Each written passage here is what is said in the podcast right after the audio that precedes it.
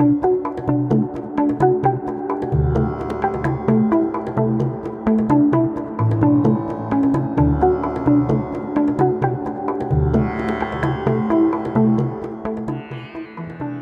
everybody, to this Edge of Mind podcast, where my guest today is the noted and esteemed author, Bruce Tift. We engage, I believe, in a rich cross pollinating discussion about the interface between psychology and spirituality, the developmental and fruitional paths, or the paths of growing up and waking up, respectively. Bruce talks about the importance of holding opposing and sometimes even contradictory views simultaneously without any hope or desire for closure or resolution. We're all a collection of limitations, so how can we best work with these limits? What constitute a real obstacle in this view, and how can we work with these obstacles? And what about the difference between recovery practices and achievement practices? Our conversation then turns to the distraction value of our problems and how ego, as an arrested form of development, is invested in maintaining struggle as a way to maintain itself. Bruce then talks about anxiety and fear and the importance of an integral approach in relating to both, because not all fear and anxiety is problematic. On the spiritual path, anxiety can lead to real growth, and fear can be a sign that you're doing something right. How about the place of shadow work, and why doesn't Bruce favor that term? How do we best work with all our blind spots? The practice of relationship is unexplored, and how we unconsciously hire our partners over and over to play out unconscious processes and our avoidant tendencies. How does Bruce sustain his enthusiasm for providing therapy after decades of this clinical practice? Does Buddhism need therapy in both senses of that phrase? Is his view exhilarating or intimidating? Bruce's wide ranging approach gives you permission to be human and to delight in this wonderful and horrible thing we call life. Find out for yourself why he is one of the most sought after therapists in the entire spiritual community.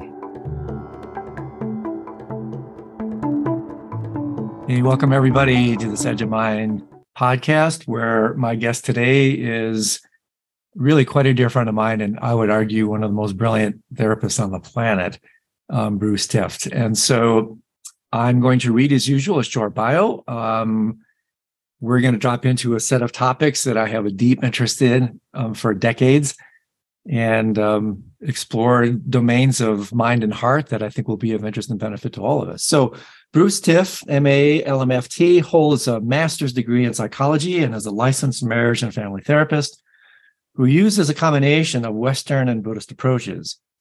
A student of Chogyam Trungpa Rinpoche, he taught at Naropa University for 25 years. I knew him when he lived here in Boulder, but now he's living in San Luis Obispo in California.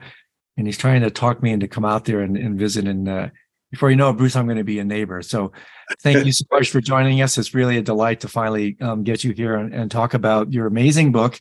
We're going to spend a fair amount of time talking about the genesis and the gifts of this amazing book, Already Free Buddhism Meets Psychotherapy on the Path of Liberation. Um, but I do want to, uh, to share at the end or at the back of this book, I was invited to give a little blurb. And this is what I wrote um, that applies really, I feel just as strongly today as I did um, years ago when I wrote this. So this is my riffing on his book, A Rare Gift from a Virtuoso a masterful operation, operator's manual for life for how to remove suffering and live authentically. Beautifully written, immensely practical, and infinitely wise. This book is destined to become a classic. Read it. It can change your life. I still feel that way, Bruce. It's it's, it's really an amazing book. so thank you for taking time to, to chat with us. I'm really looking forward to this. Thank you. That's very generous of you. I, of course, wouldn't call myself some of those things that you did, but that's nice of you. yeah, no, they're highly deserved. And, and so let let's start with um, with what inspired you to to actually write this book. I mean, it's it's really a, a remarkable contribution. I've read it numerous times, and every time I go through it, I derive more and more of the insights that you put together for lack of, lack of a better term, the best of the East, the best of the West. Um, but before we get into some of the technicalities about the developmental and fruitional views and that and whatnot, what was it? What was the driving force behind you penning this book? Well, uh, actually, um, a friend of mine, uh, Diane Israel, who is not alive currently. I know Diane. Introduced uh, me to Tami Simon back, gee, uh, probably 13 years ago. And she invited me to do a um, an audio series based on some of these ideas. So actually, I did the audio series first. And then a couple of years later, she asked if I'd extend it into a book.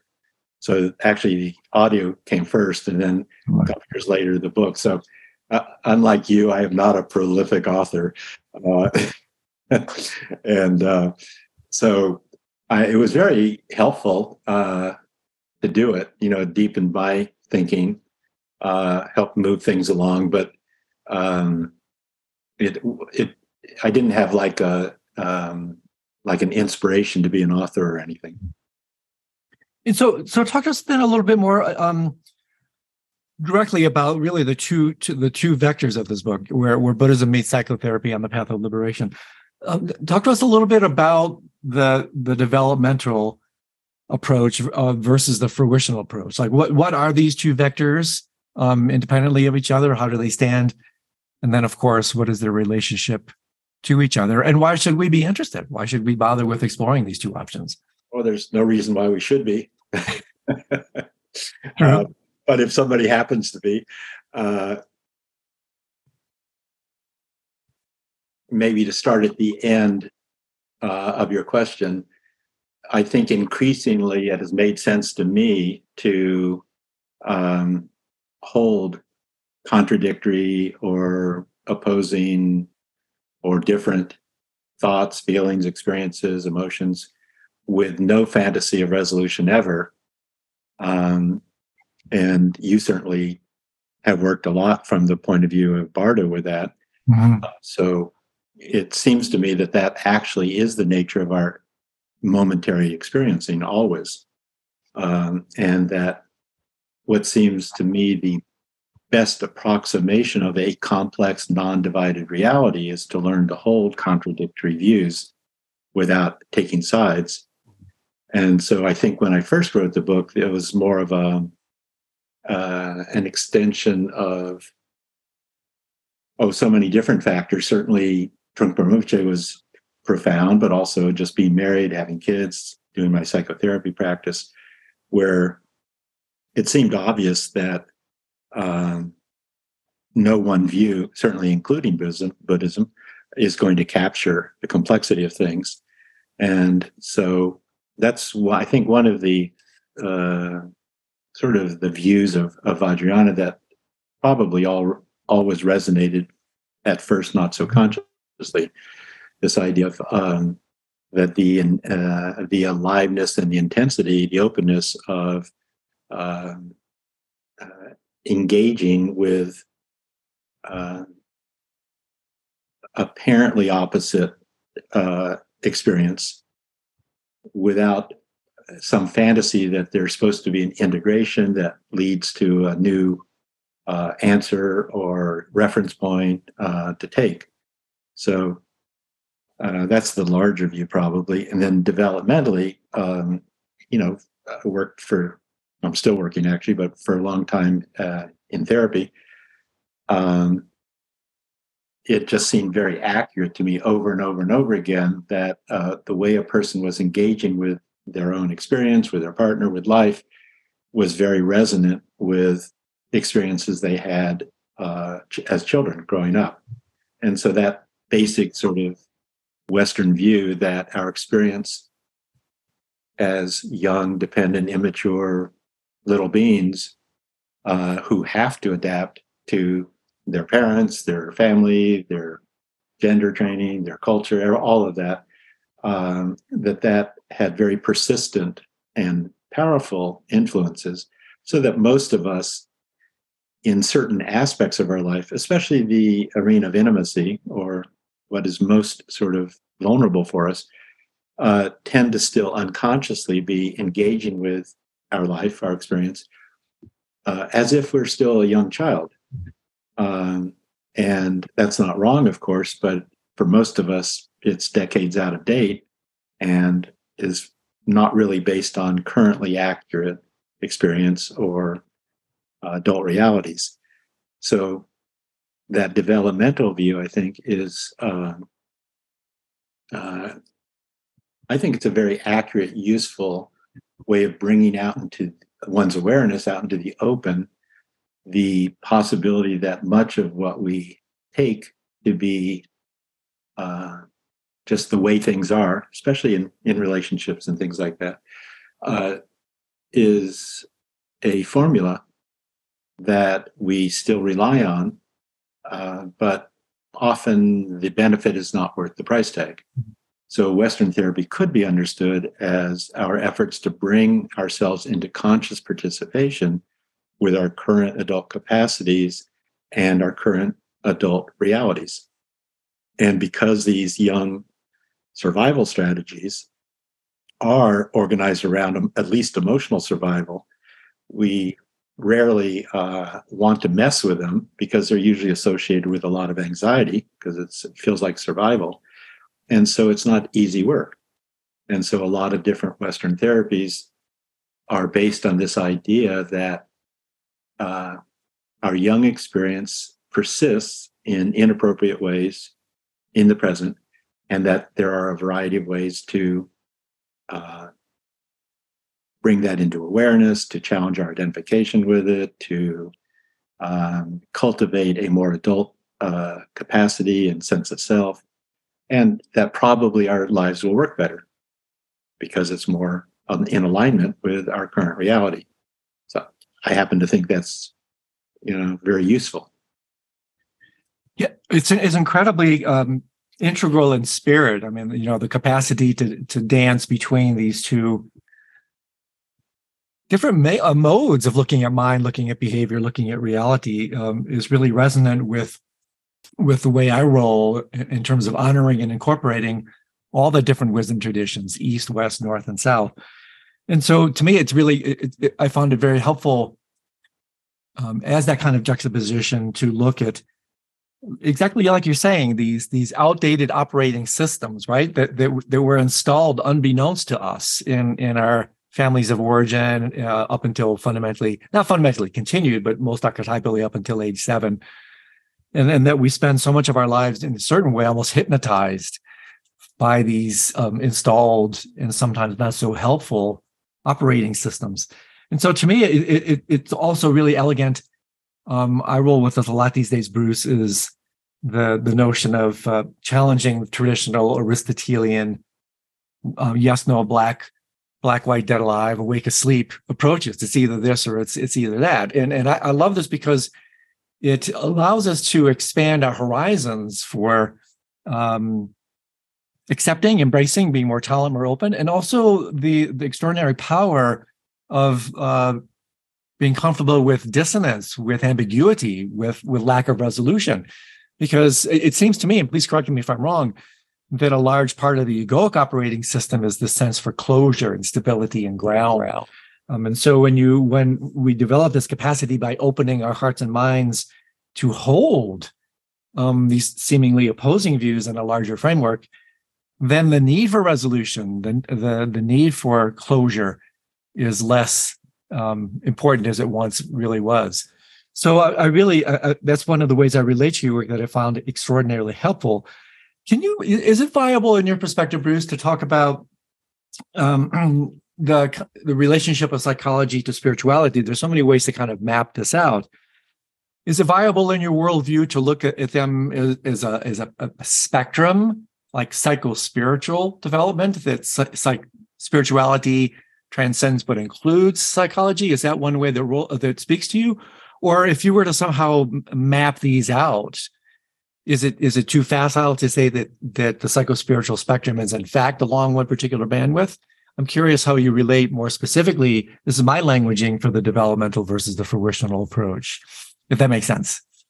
Yeah, I would probably bring that same view that we were just discussing and uh, imagine that there are a variety of ways of relating those two, none of which is going to capture the complexity of our actual human experience. So I am more of a fan of uh, what works rather than what's true. Mm-hmm. Uh, I mean, we have to have adequately accurate relative experiencing, or we'll make a lot of mistakes. But that's different than thinking that any view is going to capture the complexity of reality. You know, they're they're just concepts or tools. I think. So, uh, I think different things work for different people, and I would I usually encourage people to just do whatever seems to work. But what work, of course, what works has to be uh, in alignment with what's most important for that person, what their intentions are, what their priorities are. So that's often a useful thing to start with. So if somebody is wanting to have a sort of an idea of uh, a continuity between psychology and spiritual path work, then they should make use of that type of model. If somebody is interested in what we were talking about, as far as training ourselves into coming back, because it's not easy, of course, but coming back over and over again, at least as a practice, to that non graspable uh, experiencing in between reference points, mm-hmm. then it's helpful to see them in sort of, well, this focuses on this and this focuses on that. That happens to be more my bias, given my uh, priorities, uh, values. So I would say that a major uh, difference between the two is that Western therapy, as an expression of Western culture, takes the sense of being a self as just a given, as a reality. And so, of course, Western therapy is going to appropriately uh, be organized around improving and protecting that sense of self. Nothing wrong with that. It's just that I, I don't think that's a, a, really the most accurate understanding. Um, but a spiritual path, let's say, you know, so many different paths, but let Buddhist, which is my training, mm-hmm. would, assert, would assert the view that there is a sense of self, uh, uh, a feeling of self, an appearance of self, but upon investigation, we're never going to find any essential nature to that appearance. No objective existence, no essential nature. So the uh, uh, a more Buddhist view, I think, is to uh, consider the potential for a uh, a conscious experience in unconditional freedom as the intention, rather than improving the quality of oneself as the intention. And those are pretty mm, big differences, actually. But again, from a Buddhist point of view, we we take the improving the quality of oneself as a relative uh, appearance. So we don't have to try to disprove it or say it's wrong. But personally, I would say that that is uh, less deep, meaning carries less potential for deep transformative change as a Buddhist view. But that's my particular bias. Yeah, I mean, one one of the things I really appreciate about you personally and and in your work in this book is that you you have one of the most sensitive BS meters I've ever experienced. it's like you get you've got antenna out every pore of your body that is just so tuned to fake news, right? It, it's I love it. If only I could turn that against myself. right. Well, that's actually that's actually somewhat prescient statement because this is where I was going to run with this.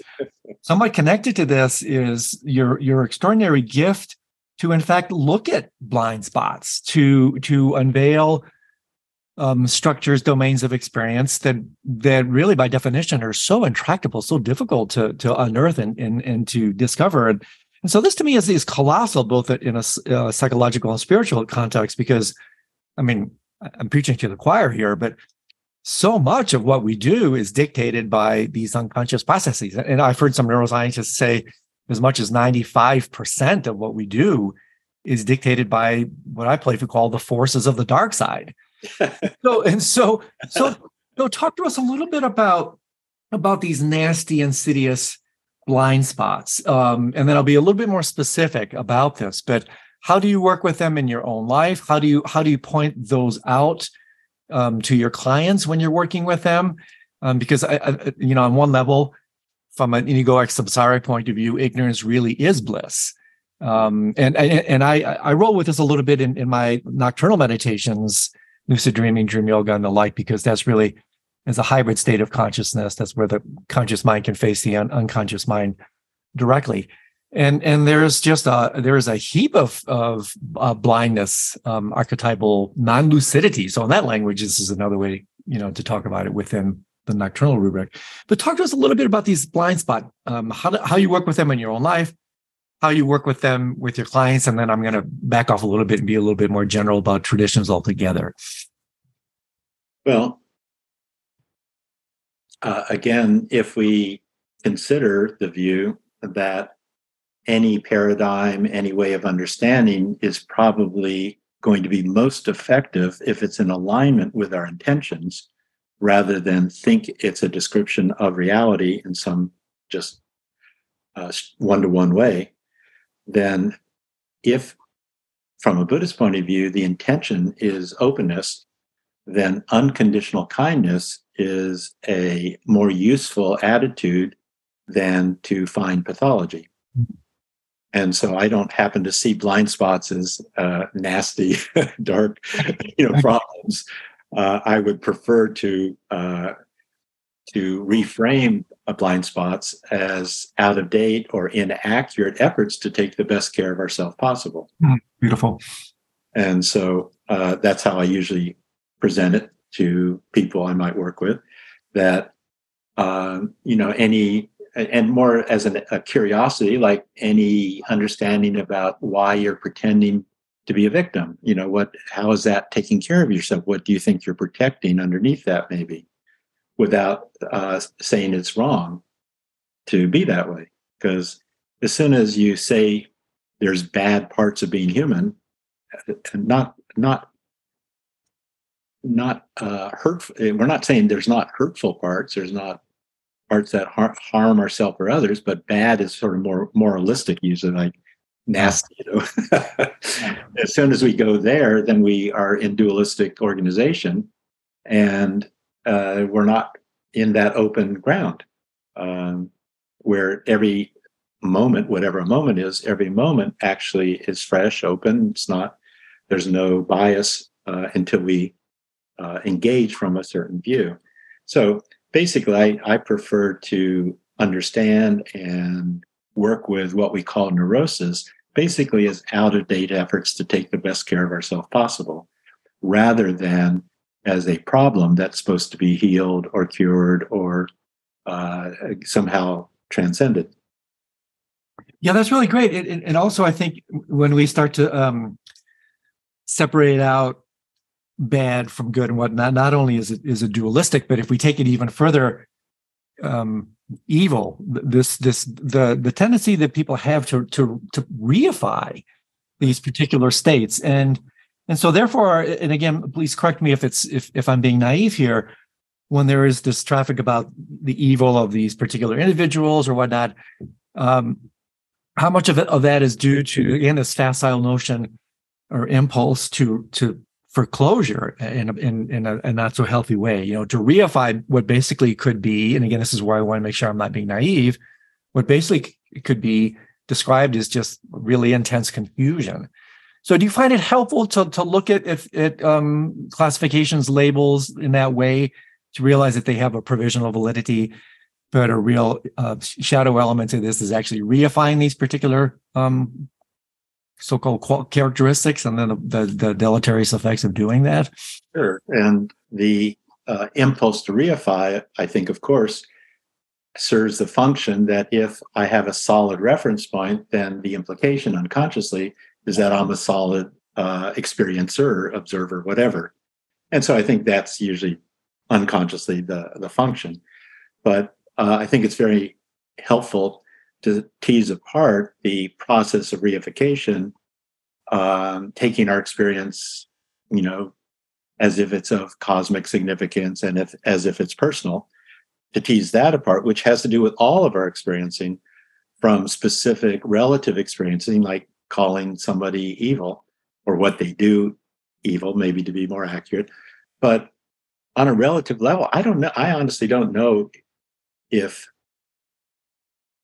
I don't know. I, I, I honestly don't have a, any clarity about uh, whether on a relative level there exists what we could call evil, but it sure looks like it, you know. Mm-hmm. But I could simultaneously hold the view that this person is acting in a very evil way, and it's probably coming out of very hmm. unconscious pain and confusion, but that doesn't excuse it.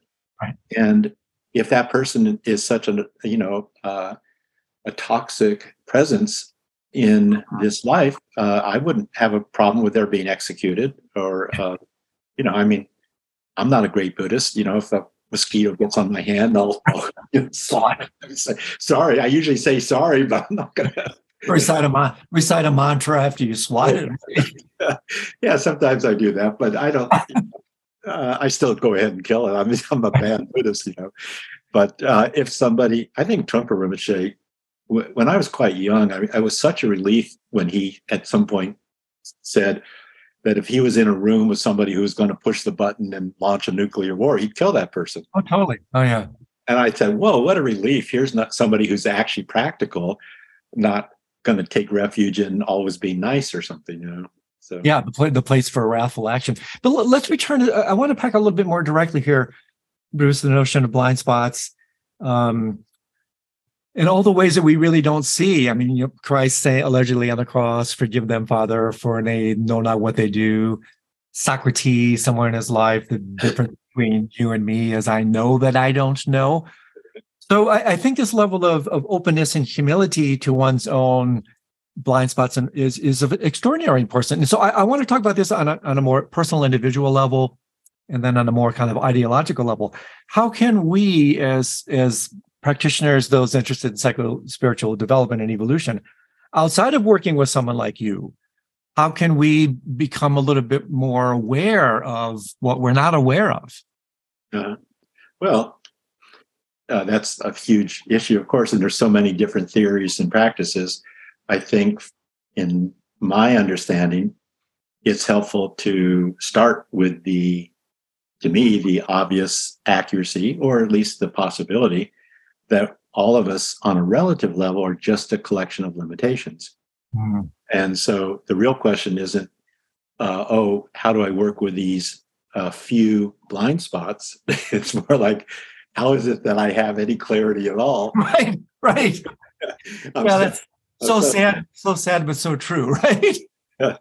and so to me, it's not about really healing something or getting rid of blind spots is more like having an attitude. Like you said earlier I, i've heard that who knows you know but that maybe 95% of our experience will never arise into conscious awareness so we don't have any conscious choice. So to me the the point is to uh, generate a conscious attitude mm-hmm. that I'm open to whatever arises in the present moment which will always be a relatively limited range of experiencing. If we are not yet talking about just open awareness. So I just assume that all of my experience is uh, more limited than not. But there are certain types of limitation that can ha- cause harm to myself and others, and those perhaps would be a priority to investigate. And so, as far as what somebody might do, uh, a very basic uh, practice that I often suggest people consider is that anytime they realize that they're in some reactive experience, a reactive state of mind, they're feeling emotionally reactive, um, their their feelings are very exaggerated, they're very impulsive, or they're into you know uh, sort of hamster wheel type of thinking or blame or apology and stuff, I suggest that they ask, Oh, I wonder what I might be experiencing right at this moment that I'm trying to escape from. Yeah. Not to answer intellectually, but from a Buddhist view, just bring attention into immediate embodied sensation level experience, absolutely no interpretation, no commentary, no story, and just hang out with, let's say, uh, what we would call vulnerability. And currently, my best sort of understanding of emotional vulnerability is that underneath the various expressions of that is, I think, just formless panic. And so I sort of invite people to check it out and see if there uh, some moment of panic has just been uh, mm-hmm. touched or triggered, and then see if they are interested in staying as embodied as possible and say, well, so what? Is it killing me? Yeah. Am I turning into some horrible person? Am I turning into a victim? Uh, it, where where is this evidence of harm or damage? Is my survival actually being threatened, even though my body and my evolutionary biology and my emotions say we're going to die, we're going to die, we're going to die. You know, that's what we have to get used to tolerating that sort of panic uh, and hang out with it long enough to see if, in fact, I have to do anything about it. Because you and I, most people listening to this uh, program, have very fortunate life circumstances. And when we feel that panic, probably 99% of the time, there's not an actual threat. We should check it out in case there is, but probably not. So we have the luxury of not allowing our evolutionary biology to run the show. And so the more that somebody can just assume that all of our relative experience has this sort of as if quality, that starts to, I think, help an attitude of inquiry or investigation anytime there seems to be something that's not working well or that we seem to be captured or whatever we call it. Um, and then to me, a more general practice of embodied immediacy is very helpful, where maybe once a week or maybe a hundred times a day, we just bring our attention back into embodied sensation level experience, no interpretation, no commentary, just so we start training ourselves to be present in our immediate non conceptual experiencing, not with the intention of getting rid of our conceptual experiencing, but bringing in that same sense we've talked about of contrast or lack of uh, resolution, where, oh, uh, I feel like my partner's really making me mad right now. Oh, but if I just stay in my body, I don't even find a sensation of mad. You know, my heart's beating fast, my stomach's tight, my fists are clenched, or something like that. Well, so what? Why do I have to do anything about this? Yeah. But then without taking sides, without, you know, spiritual bypassing of just saying, oh, it's all uh, empty of essential nature. I don't need to do anything. I'm just going to float along on a cloud of bodhisattvic uh, right. generosity or something like that. no, no both are there. there's there's really so much here. I mean, really, uh, my languaging would be this this quality of of radical acceptance. You know, the capacity. I, I love my, one of my favorite definitions of meditation these days, Bruce, is uh, habituation to openness. Mm-hmm. Basically, just you know, we're so contracted, but we're basically as egoic beings, which is really in certain ways the archetype of closure. Meditation as an antidote is habituation to openness, to space. But but uh, this what you're saying here goes really deep because when I look at this, I, I, I can see this entire approach is to what is it that I'm trying to escape from as a type of Hansel and Gretel follow the breadcrumbs back to reality strategy. That on one yeah, yeah. On one level, we we do this on a psychological level, which is already a little bit more epiphenomenal. It's already a little bit more of an expression. But I, I what I look at more and more these days, Bruce, is is this kind of uh, healthy reductionism. The, the fact that that that almost like a fractal, which is big these days, that reality is iterative. That there are fundamental principles in play that um, are basically they, they, give rise to the the multitudinous nature of all experience. And in a certain way, this is a kind of a healthy reduction, healthy reductionism. So what I hear from you here, and I want to see if this lands with you, is that we can take this very um, approach of spiritual whatever inquiry, analytic meditation, vipassana, as a way to to basically um, take our way all the way back, follow the breadcrumbs back to, in fact, this fundamental formless panic that I would argue as a Buddhist practitioner and a spiritual practitioner that that, that is the fundamental avoidance strategy. And, and this, this has colossal implications because, you know me, I love to play with words. It's very interesting when you look at the word distraction. It literally means to pull apart. I mean, that is so interesting to me. And so when I study the death and dying literature, the Bardo literature, I see that what happens in, in that languaging, the moment of death, it's the grand opening, right? It's the grand opening, forced meditation, the grand opening. If we're unable to, to be, to mix our minds with that level of space, then what do we do? We contract. It's the fundamental distraction that then becomes iterated every time we're distracted in physical life, every time we pull away from one wanted experiences in the way you're talking about it. So I, I think this particular approach is what you're just saying has tremendous application to not only um, in a certain way deconstruct our experience in a healthy deconstructive way back to the fundamental ingredients of our avoid- avoidance strategies but taking it again all the way down from the psychological psychological now into the spiritual dare we say deeper levels where it goes all the way to this foundational formless panic of what? The truth of our inherent non-existence emptiness. The things that you talk about so beautifully in your book about um, loss of personal identity in a space that's large. So I know I'm throwing a lot of noodles on the wall here, but you you just ping you pinged on some really essential points here that I just want to see if what I'm saying makes sense to you, and if not, please um, help me out. Well, it certainly does. I, I don't need to help you out.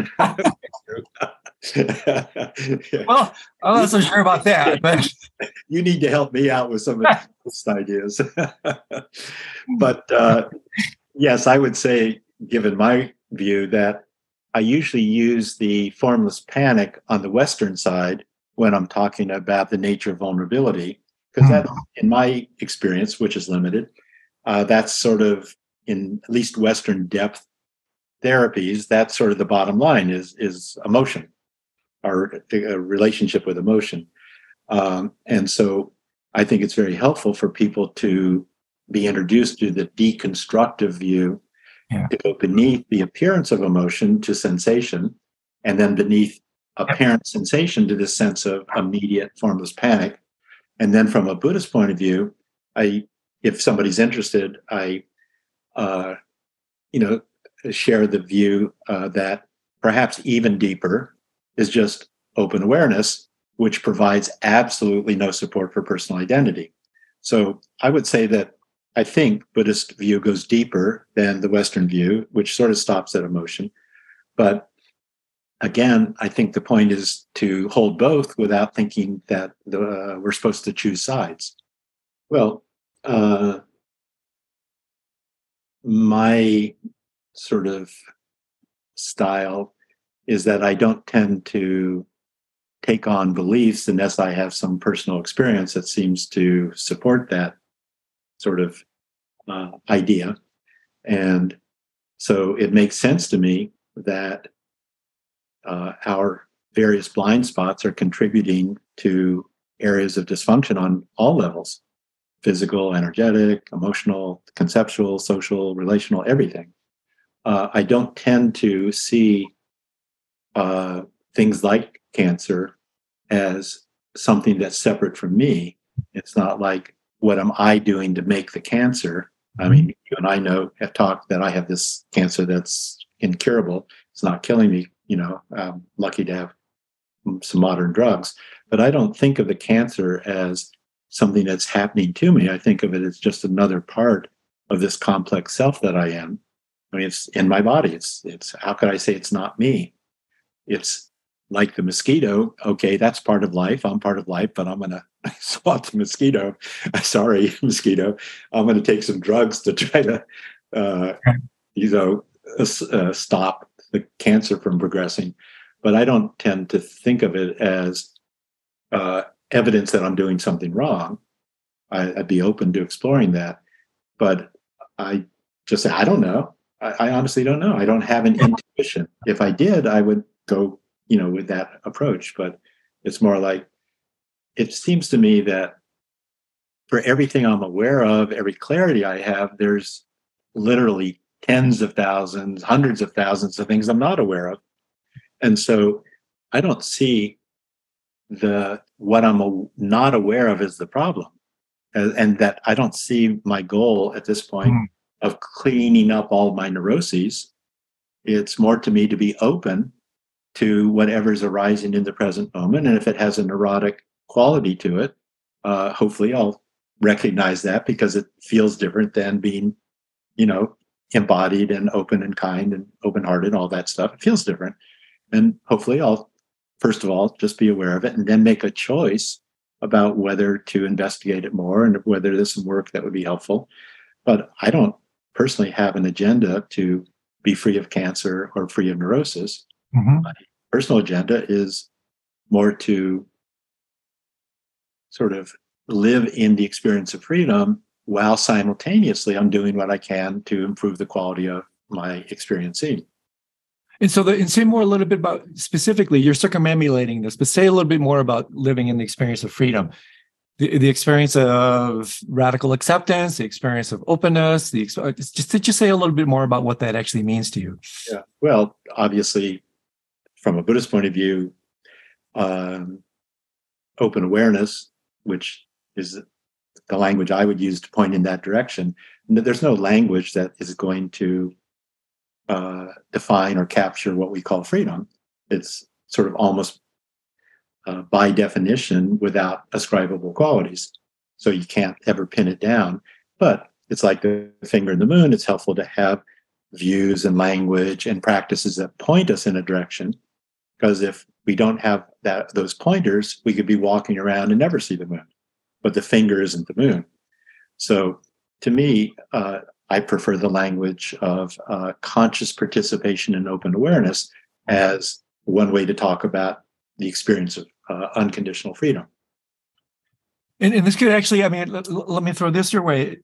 I think on one level, wouldn't it also, when you take it all the way, or at least approaching I'm careful to to to get to, to um, descriptions of phenomena that intimate closure because again I, am with you on this.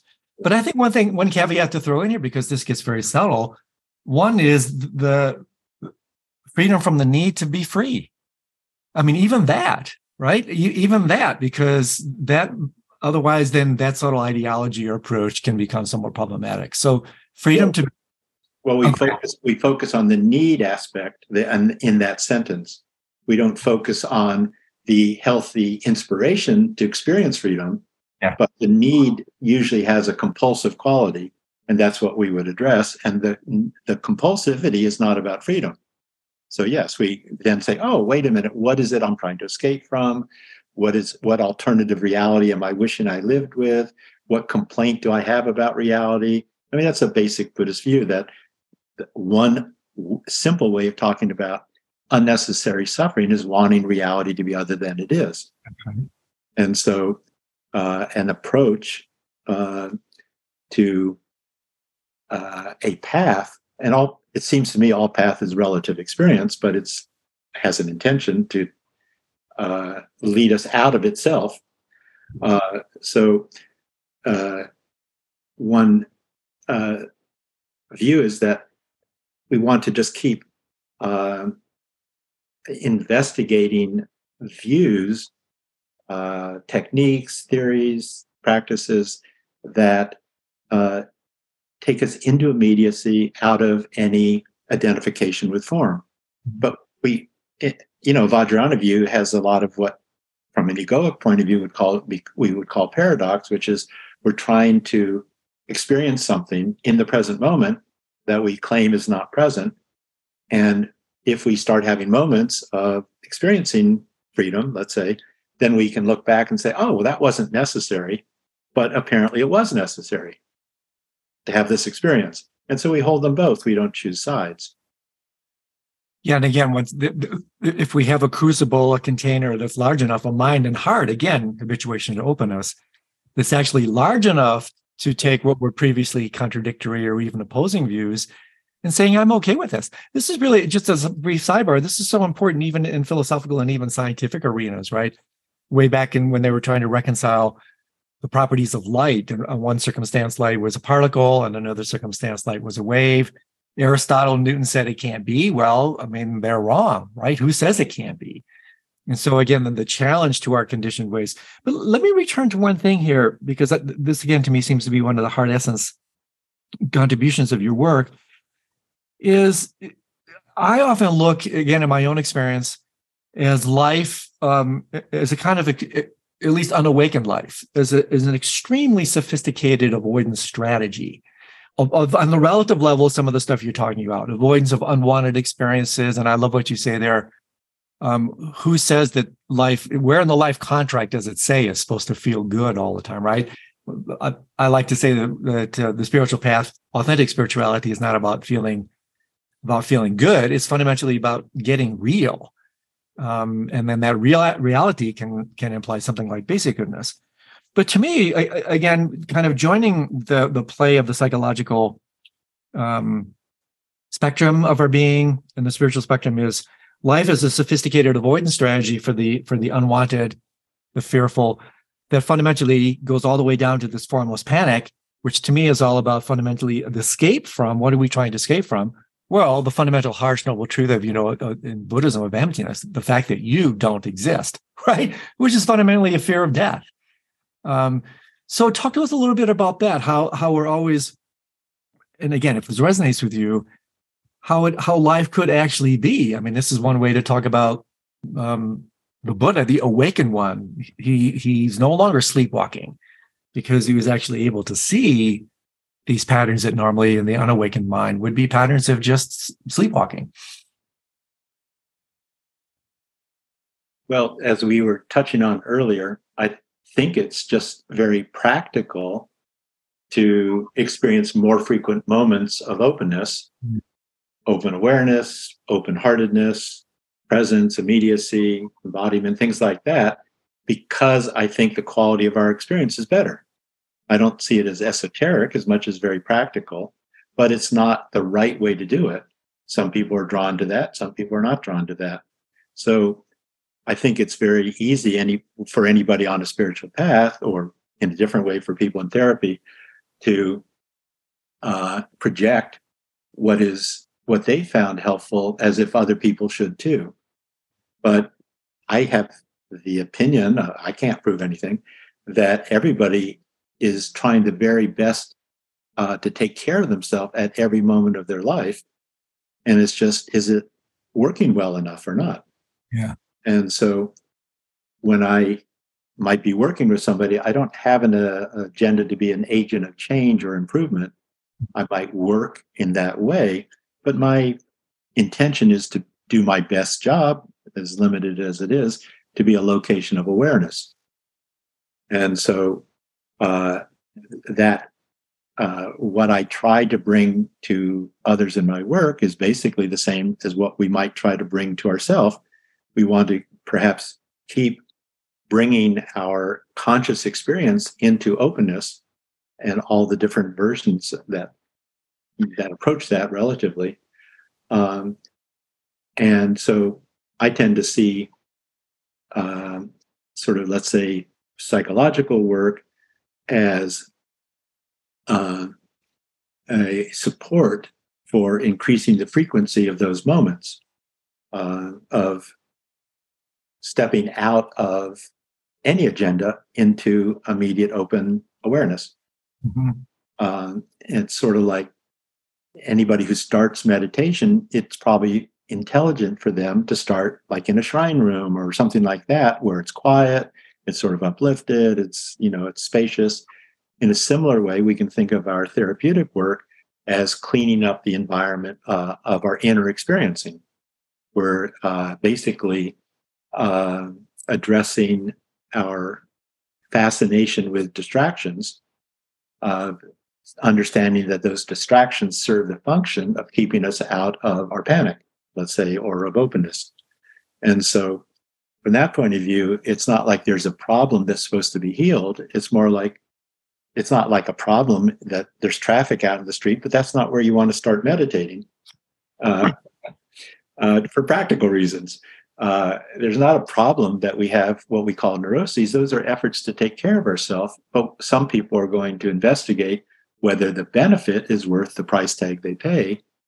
And maybe it might make sense to some people to consider that we actually have an investment in generating what we call problems yeah. because i think our attention tends to stop at anything that we call a problem because it's like a threat. And oh i've got to take care of this threat before i go any deeper. I don't want to be more vulnerable until i've solved this problem. Whether you know 100000 years ago it's like there's a noise in the bush. I want to figure out what it is you know am i going to eat it or is it going to eat me before i just you know sit down on this rock here, take a snooze, and so uh, uh, I think it's um, I find it helpful just to assume that everything we're doing is our effort to take the best care of ourselves possible, and it's just a matter of is it working, and that depends on what our priorities are, what our intentions are. Yeah, I don't. So I don't see that that there's a problem in our unconscious. I think the problem is our agenda that there's not supposed to be an unconscious. Some, you know, middle class uh, educated fantasy that we're supposed to be without limitations. So, so there's a couple of things here that are just so juicy. One, if I'm hearing you properly, is is the distraction value of our problems. In fact, the I love what you say in your book. It's really brilliant. It's one of the best chapters or best uh, paragraphs where you know ab- absent a central struggle, right? What what happens when we're absent a central struggle? And so this is why I think we love soap operas, we love drama because it, it gives some it gives um, the egoic developmental level of, a place to rub against something, right? So this is an amazing thing how how ego as an arrested form of development is pathologically invested in its problems and therefore generates problems as a high level form of distraction, right? How would how would it be to drop the pathological from that statement? Oh yeah, that's interesting. Yeah, yeah, beautiful. That's Just spot on. Maybe dropping the pathological from our cancer that's in our body. Yeah, exactly. Yeah. Yeah, exactly. Exactly. But also along with this, let, let me make sure I understand what you're saying here. You, you use this really interesting phrase to be a location of awareness. It, it, were, were, you talking? I just want to make sure I didn't miss anything. Were you talking about yourself in a therapeutic capacity to act as a location of awareness? And, and what came to me along these lines, and again, I may be way off base here, is when I worked with you, one of the things I, I enjoy, but I know other people like, I, geez, yeah, I'm not sure I can deal with this guy, is your role as a disruptor. Your your your willingness, your fearlessness, your capacity to get into people's faces. This is what I meant earlier when I said I love this quality the, your BS meter is so sensitive, your ability to actually see and then and then cut into this truth. So I, the reason I mention this is because we've been talking a little bit about what seems to be um, off when things aren't working well. But how about what's what what seems to be off when things are working well? Um, the tyranny of success. You know, you got you, you seemingly have your life all together. You've got it all together. No overt problems, but hey, we know better than that, right? Again, how how would it how would it what would your experience be if you were dropped the tyranny uh, uh, part of that? You mean the tyranny of success? Just success period? Well, just that uh, some curiosity. Uh, how do we? Uh, how does uh, how do successful, fortunate life circumstances both support and uh, act as an obstacle to greater wakefulness? Yeah. As soon as we say tyranny, we've pathologized it and it's a bad thing, and now we're supposed to change it. Yep. Well, so what in this regard? This is so juicy. What in, in, in your regard, then, what constitutes an obstacle? Because on one level, in the Tantra and the Vajrayana, um, op- obstacles or op- um, opportunities in disguise. Um, so is is it too facile? I mean, this has always been a very interesting thing for me. Like what what constitutes a legitimate obstacle, and, and what is is basically a projection, a, a distraction strategy, or whatever. Yeah, good question. I don't have an answer to that, uh, but I would say that um, what might be called a an actual relative obstacle is something that we actually don't have the capacity to deal with. Mm-hmm. But mm-hmm. from a practice point of view, most of our obstacles aren't literal physical, environmental, situational obstacles. We're going to deal with them however we deal with them. They're usually an, an addition to our immediate experience that is a, uh, an expression of our refusal to uh, go into experiential intensity this is just too disturbing. It's too much, too scary, too overwhelming. So I'm going to avoid it, of course, because I think I'm going to die, you know, unconsciously. And so as soon as I avoid something, then I give it the appearance of being an obstacle. Yeah. It's not that it's an obstacle or not an obstacle uh, on a sort of psychological level. It's my attitude toward it. And that can be worked with. Yeah, that's really, really great. So, what would in in this in your view what would constitute awakening? I mean th- this is such a loaded term for me today um especially the the word enlightenment. I mean it just gives me the creeps because it's almost almost like evil. Enlightenment, enlightenment seems to be the other end, this kind of reified uh, state of whatever.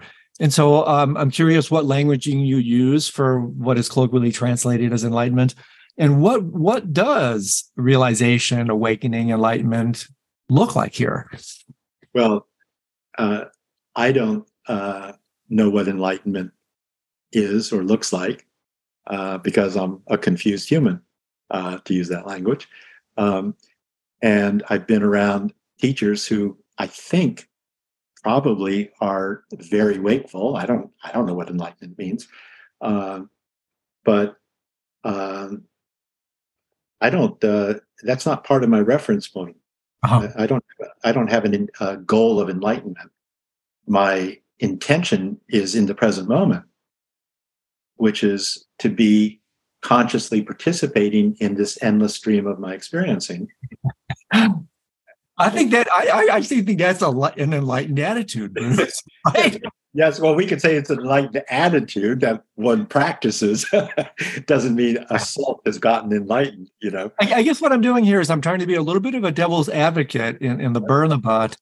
That's good. About about about people in, in the in the Western world, me included, who somehow feel that there's this this the fruition of their fruitional view, that there's a particular static, whatever, whatever, whatever they may project out onto this notion of enlightenment. And, and this is also deeply connected to a, a, a thing I'm rolling on these days is the two biggest things wrong with the spiritual path. One, the use of the word spiritual. Two, the use of the word path, right? That sort of covers it. exactly. I think those are colossal blind spots again.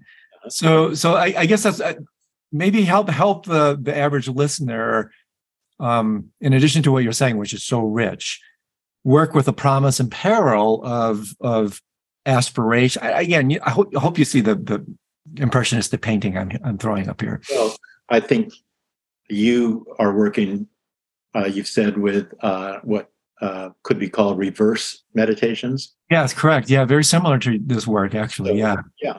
And so i think that can be very practical, not for everyone, but basically, when somebody has a project that there's some component of compulsivity or a fundamental aggression uh, toward, then I usually assume that that compulsive component is an effort to get away from something that's already being experienced. Mm-hmm. And so I find it helpful to just for myself as much as I'm willing or for others to invite some investigation. Well, what is it that's already there?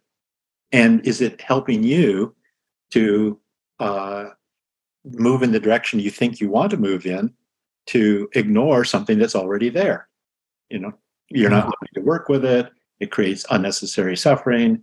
It generates the sense of being divided against oneself you think it's a problem which prevents greater vulnerabilities blah blah blah blah blah you know so uh, so I, I think it's very helpful when somebody has that sort of goal of transcendence to invite them to come back to the messy embodied immediate experience that i'm just a confused messy human and i probably will be till i die so and what's your objection to being who you happen to find yourself to be yeah yeah i mean would it be again too facile to say that that before you can become a Buddha, you have to become fully human. And maybe being fully human is what it means to become a Buddha, right? I, I don't know. but I wouldn't say you have to do this before that happens. Yeah, well said as well. Yeah, I love all the, uh, the little uh, burrs you threw in here. So to me, one of the things that that's important here as well, and, and I see it in, in our relationship and in the way you roll, is is the wonderful dance um, that keeps this from turning into a wrestling match and a struggle between not too tight, not too loose. That there is a path quality. We, we're talking about inquiry, we're talking about therapeutic work, we're talking about spiritual practice. There's obviously some level of effort involved. Otherwise, it's not a path, and we're just, I mean, perhaps just awash and and, completely unconscious samsaric vectors. But then again, um, not too tight, not too loose, and and how this can be balanced with a sense of levity. I think it's one of the more playful renderings of enlightenment. Right, lighten up. Yeah. Release the burdens and and and celebrate and enjoy. And so again, this ties back to the very first thing that the relationship between the developmental and the fruitional. Then on one level, it's just like what does Suzuki Roshi say? You're all perfect, but you could all use a little improvement. Right. Yes. I, I mean, like somewhere, that. somewhere in there, that's bloody beautiful. So that you know, you dance, you celebrate, you celebrate the majesty, the misery um, of of the human condition, and and then you realize that there there again this this um, uh, lack of resolution between these um, previously contradictory ways of relating to life and, and reality. And so, I mean, these these are this is really incredibly practical stuff, right? I mean, this is stuff that can really help us leave, uh, or I should say, lead a life of, of greater awakening, greater enlightenment, greater freedom, and maybe, maybe.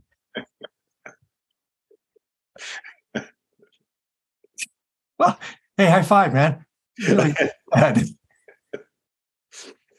so let's put it this way. Outside of that, maybe.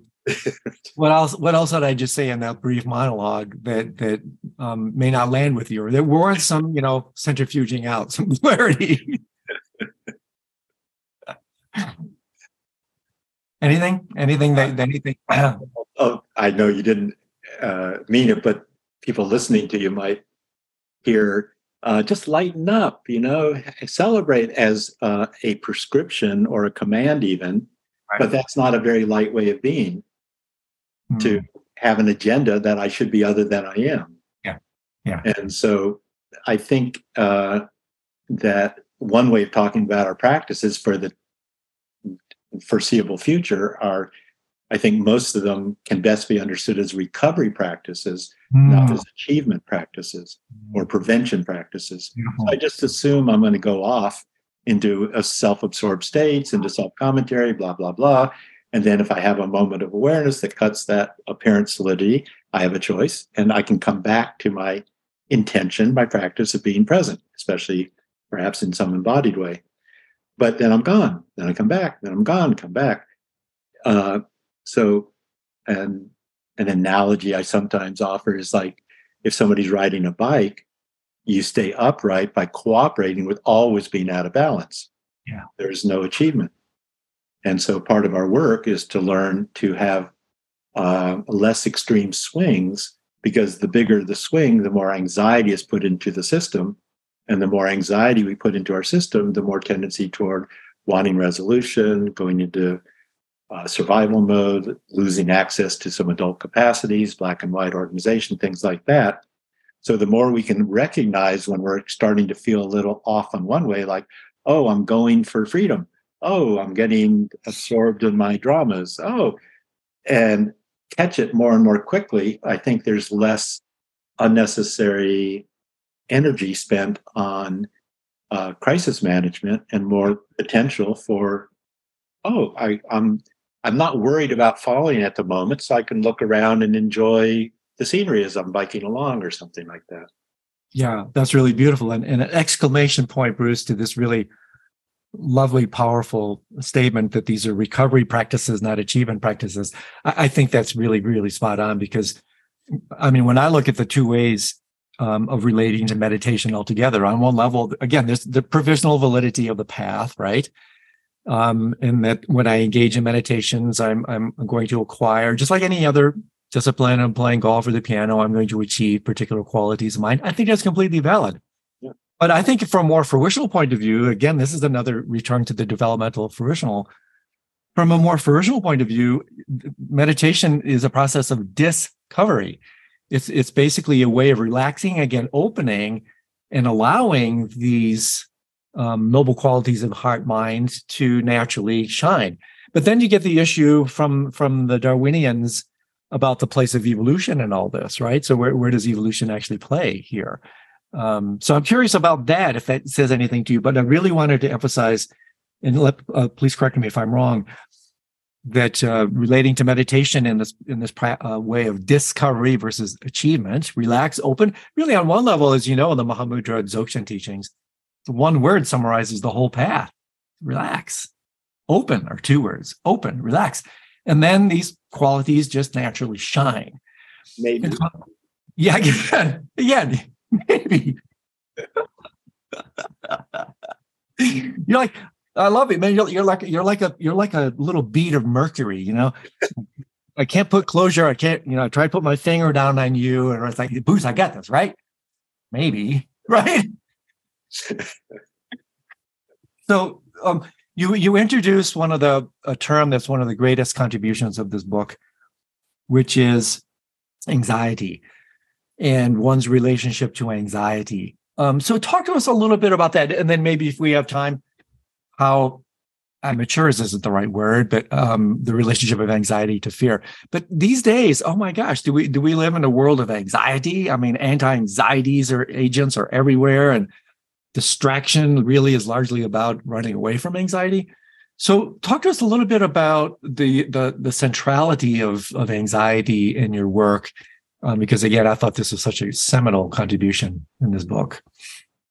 Well, it seems to me that it's helpful to consider anxiety on several levels, not just as if it's a monolithic reality, uh, because what we're dealing with is our experience of reality. We're never dealing with anxiety as an objectively existing thing, like everything. And so I think it's very helpful to understand the likelihood that anxiety and fear are probably hardwired and at the center of our evolutionary biology. Probably anxiety and fear have been on the planet millions of years before there were any humans in up you know higher life forms. It's what has what keeps a species alive basically is to put survival as a higher priority than improving the quality of your life at that moment. If you don't survive you don't pass on the genes you're not there tomorrow so i think all of us uh, would probably find that anxiety is just a part of being human. But nobody likes to feel anxiety. We don't like to feel hurt or scared or powerless or angry or anything like that. So it's very natural, not accurate, that most of us are going to look for an apparent cause of reality. I'm anxious because I might lose my job. I'm anxious because of climate change. I'm anxious because my partner is late coming home at work. I'm anxious, you know, whatever. I might have cancer. Uh, so I think we have an impulse to try to have an explanation for anxiety because unconsciously, if there's an explanation, a cause, then we can sort of hold out the idea that there's a solution. And if only I fix the cause, then I can have a life free of anxiety. So most people are uh, unconsciously always attributing a cause for their anxiety, where I personally think it's just a part of being human. And if that's accurate, it's probably better to practice, train ourselves to have a relationship with anxiety, period, with no explanation. And that's often what I invite people to experiment with is just keep bringing awareness into embodied uh, experience, uh, sensation level experience, no interpretation, especially around anxiety and fear, and see, well, okay, where's the harm? Where's the actual threat to our, our survival? We're not going to get rid of it. We have to learn to work with our biology, but perhaps start start to tease apart our uh, somewhat unconscious identification with it. It's like you know, first three chakras, the biological chakras, we don't get a human life without them, but we don't want to stop there. Mm-hmm. We want to explore higher levels of human potential. But that means we have to have a relationship, not be in denial or repression or something. So I think it's very important to train ourselves to have the attitude that I'll probably have moments of anxiety many, many times every day of my life until I die. Hmm. So what? You know, that sucks. I don't like it. Feels like I'm going to die, blah, blah, blah. But okay, after we've practiced that for several thousand times, we may find a sort of a willingness to feel that panic, you know, and not think we immediately have to do something about it. Uh, that's, you know, somebody has to check that out for themselves. It's not a belief system. And then on a psychological level, uh, one view in, in the West is that anxiety can be understood as a signal that disowned, repressed material is sort of threatening to come out into our awareness. And it could be because of something's happening in our life. It could be uh, our environment, as you were saying, you know, politics, you know, uh, climate change, everything. Um, and it could be because we're maturing and we're starting to have more confidence in ourselves and have some life experience and more resilience. And so unconsciously, we're starting to give ourselves the signal that what was not uh, workable as a child, my rage, my grief, you know, might start to arise. And we should expect some anxiety about that. That's a big topic, of course. Um, another aspect of on the psychological level is that one some people have described fear as a response to immediate threat and anxiety as an anticipation of possible threat. So when somebody's not actually being threatened anxiety uh, has this sort of uh, uh, fertile ground because i'm anxious but it hasn't happened yet. And that's very fertile territory for me to then project all sorts of unresolved issues. And so often uh, anxiety is a sort of a ground for me to continue projecting my unresolved conditioned history. Yeah. Uh, that I take it seriously and then act as if uh, it's a real immediate problem. Uh, but if we can train ourselves just to stay with immediate experience of anxiety without any interpretation, without resolution, we may find it's really disturbing. That's the nature of it. It's supposed to be disturbing. That's what kept our species alive. It grabs our attention away from immediate distraction or pleasure or something like that. So, but so what? You know, we're not going to suddenly not be non biological beings. Then, on a more spiritual path level, I would personally understand anxiety is an accurate response to openness from egoic experiencing. And again, go experiencing, I don't see as wrong. I just see it as not accurate. Um, so that we can consider that uh, our anxiety, in addition to the biological and the psychological, we could use our anxiety as a, a little signal to check out am I sort of uh, trying to escape from uh, unconditional openness right now, unconditional open awareness. I mean, yes, of course. I mean, that's a, we we can be pretty sure of the answer to that. So it's more about how am I doing it, and is it necessary? Could I tolerate maybe a second or two of no definition, just presence? You know. Yeah. But, but personally, at this point in my life, I see it more as as a confused human. I see it more as a practice of having a relationship with openness rather than some achievement of openness. If that happens, that'll be nice, you know, but I'm not counting on it. But I do find that the more frequently we invite and actually have a momentary experience of freedom, openness, presence, embodiment, whatever we call it, it starts to actually affect the texture of our ongoing experiencing. Like if we were wearing this mask that was just a solid front, we could imagine that a moment of awareness is like taking a little uh, needle and poking a hole in it. And if we do that very frequently, at some point, we actually start seeing through that apparent solidity without having to make it go away. And so I happen to be an advocate of sort of a lot of short incremental practices. I think that's uh, certainly a Dzogchen view, I think. Yeah. But that seems to me to make a lot of sense of uh, tolerating openness, tolerating formless panic in very, very small doses. Like, hey, whatever. If it's a second, great. The point is to bring our intention into that experience without worrying about how long it is, but to do it frequently rather than sit there for half an hour trying to achieve openness or something like that. Um, incredibly rich, incredibly rich, and it, it also in a kind of an alchemical tantric way, transforming seemingly obstacle into opportunity. Then things like um, anxiety and fear actually become intimations of reality, intimations of truth, and and that we could actually use them as indicators. And this is, I think, really important on the spiritual path because let me see how this lands with you, Bruce. I, I think on one level, uh, fear and and its kissing cousin anxiety um, is the affective expression of ignorance. It's the relative groundwork of all of samsara. And that it's not the relative group, uh, groundwork of reality, but it's the relative the groundwork of samsara, which then, of course, I mentioned earlier, life is a very sophisticated avoidance strategy to avoid this truth, this fear. And so, in my own experience, in a really deep retreat, or people who are engaged in psychedelics and, and are coming apart, well, on, on a very real level, um, one result of that openness, that coming apart, archetypally represented in the fear uh, in, in death is, is basically just fear.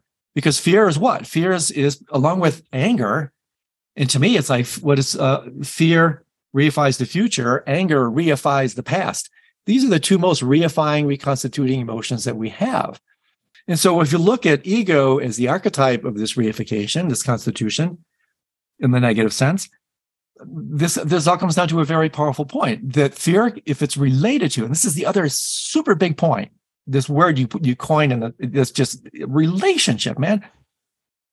If if we can relate to fear in the right way, it, it can become a good thing. In other words, we can actually see it as markers of progress um, in, instead of regress. Um, Pema Chodron has made a career out of this, right?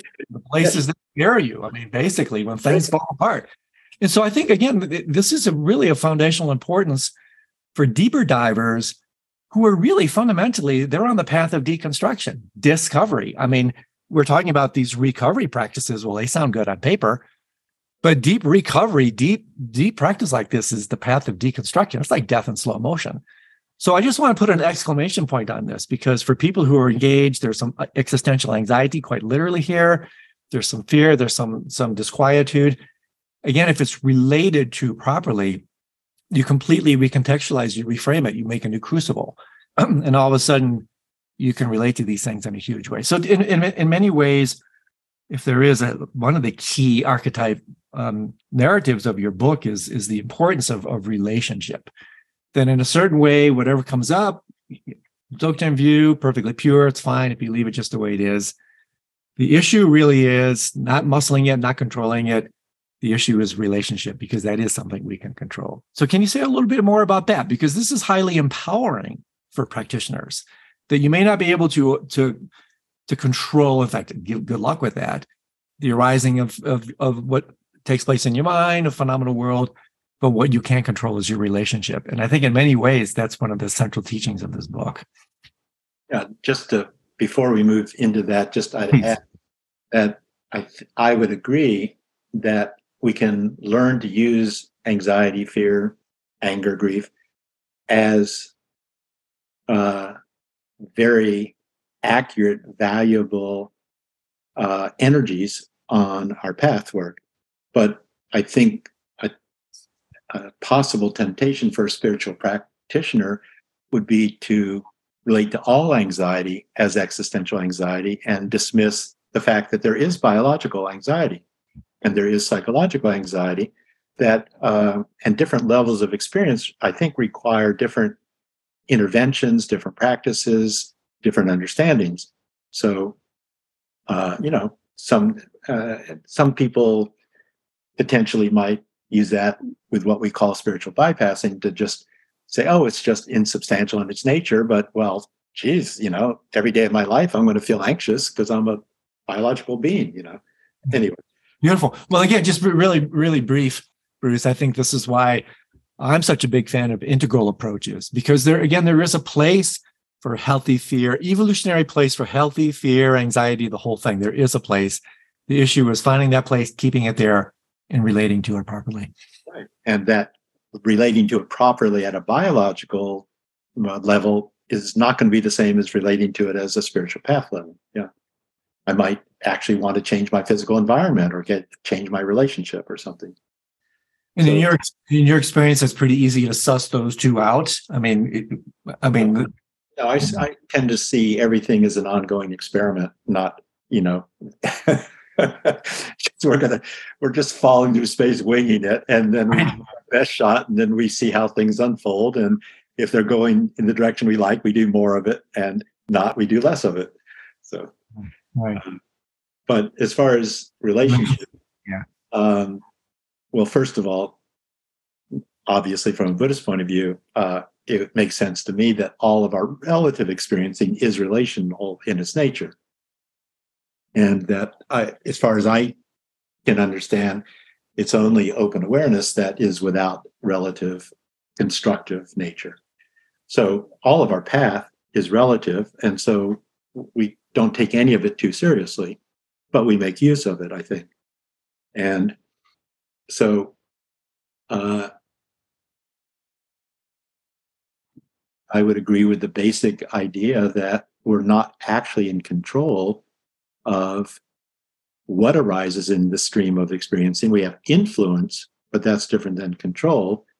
And underneath that is even an unexamined fantasy, often that there is a self that somehow has either influence or control, but it's all it's all just co-arising, you know. It's, we're just we're just weighing it, you know.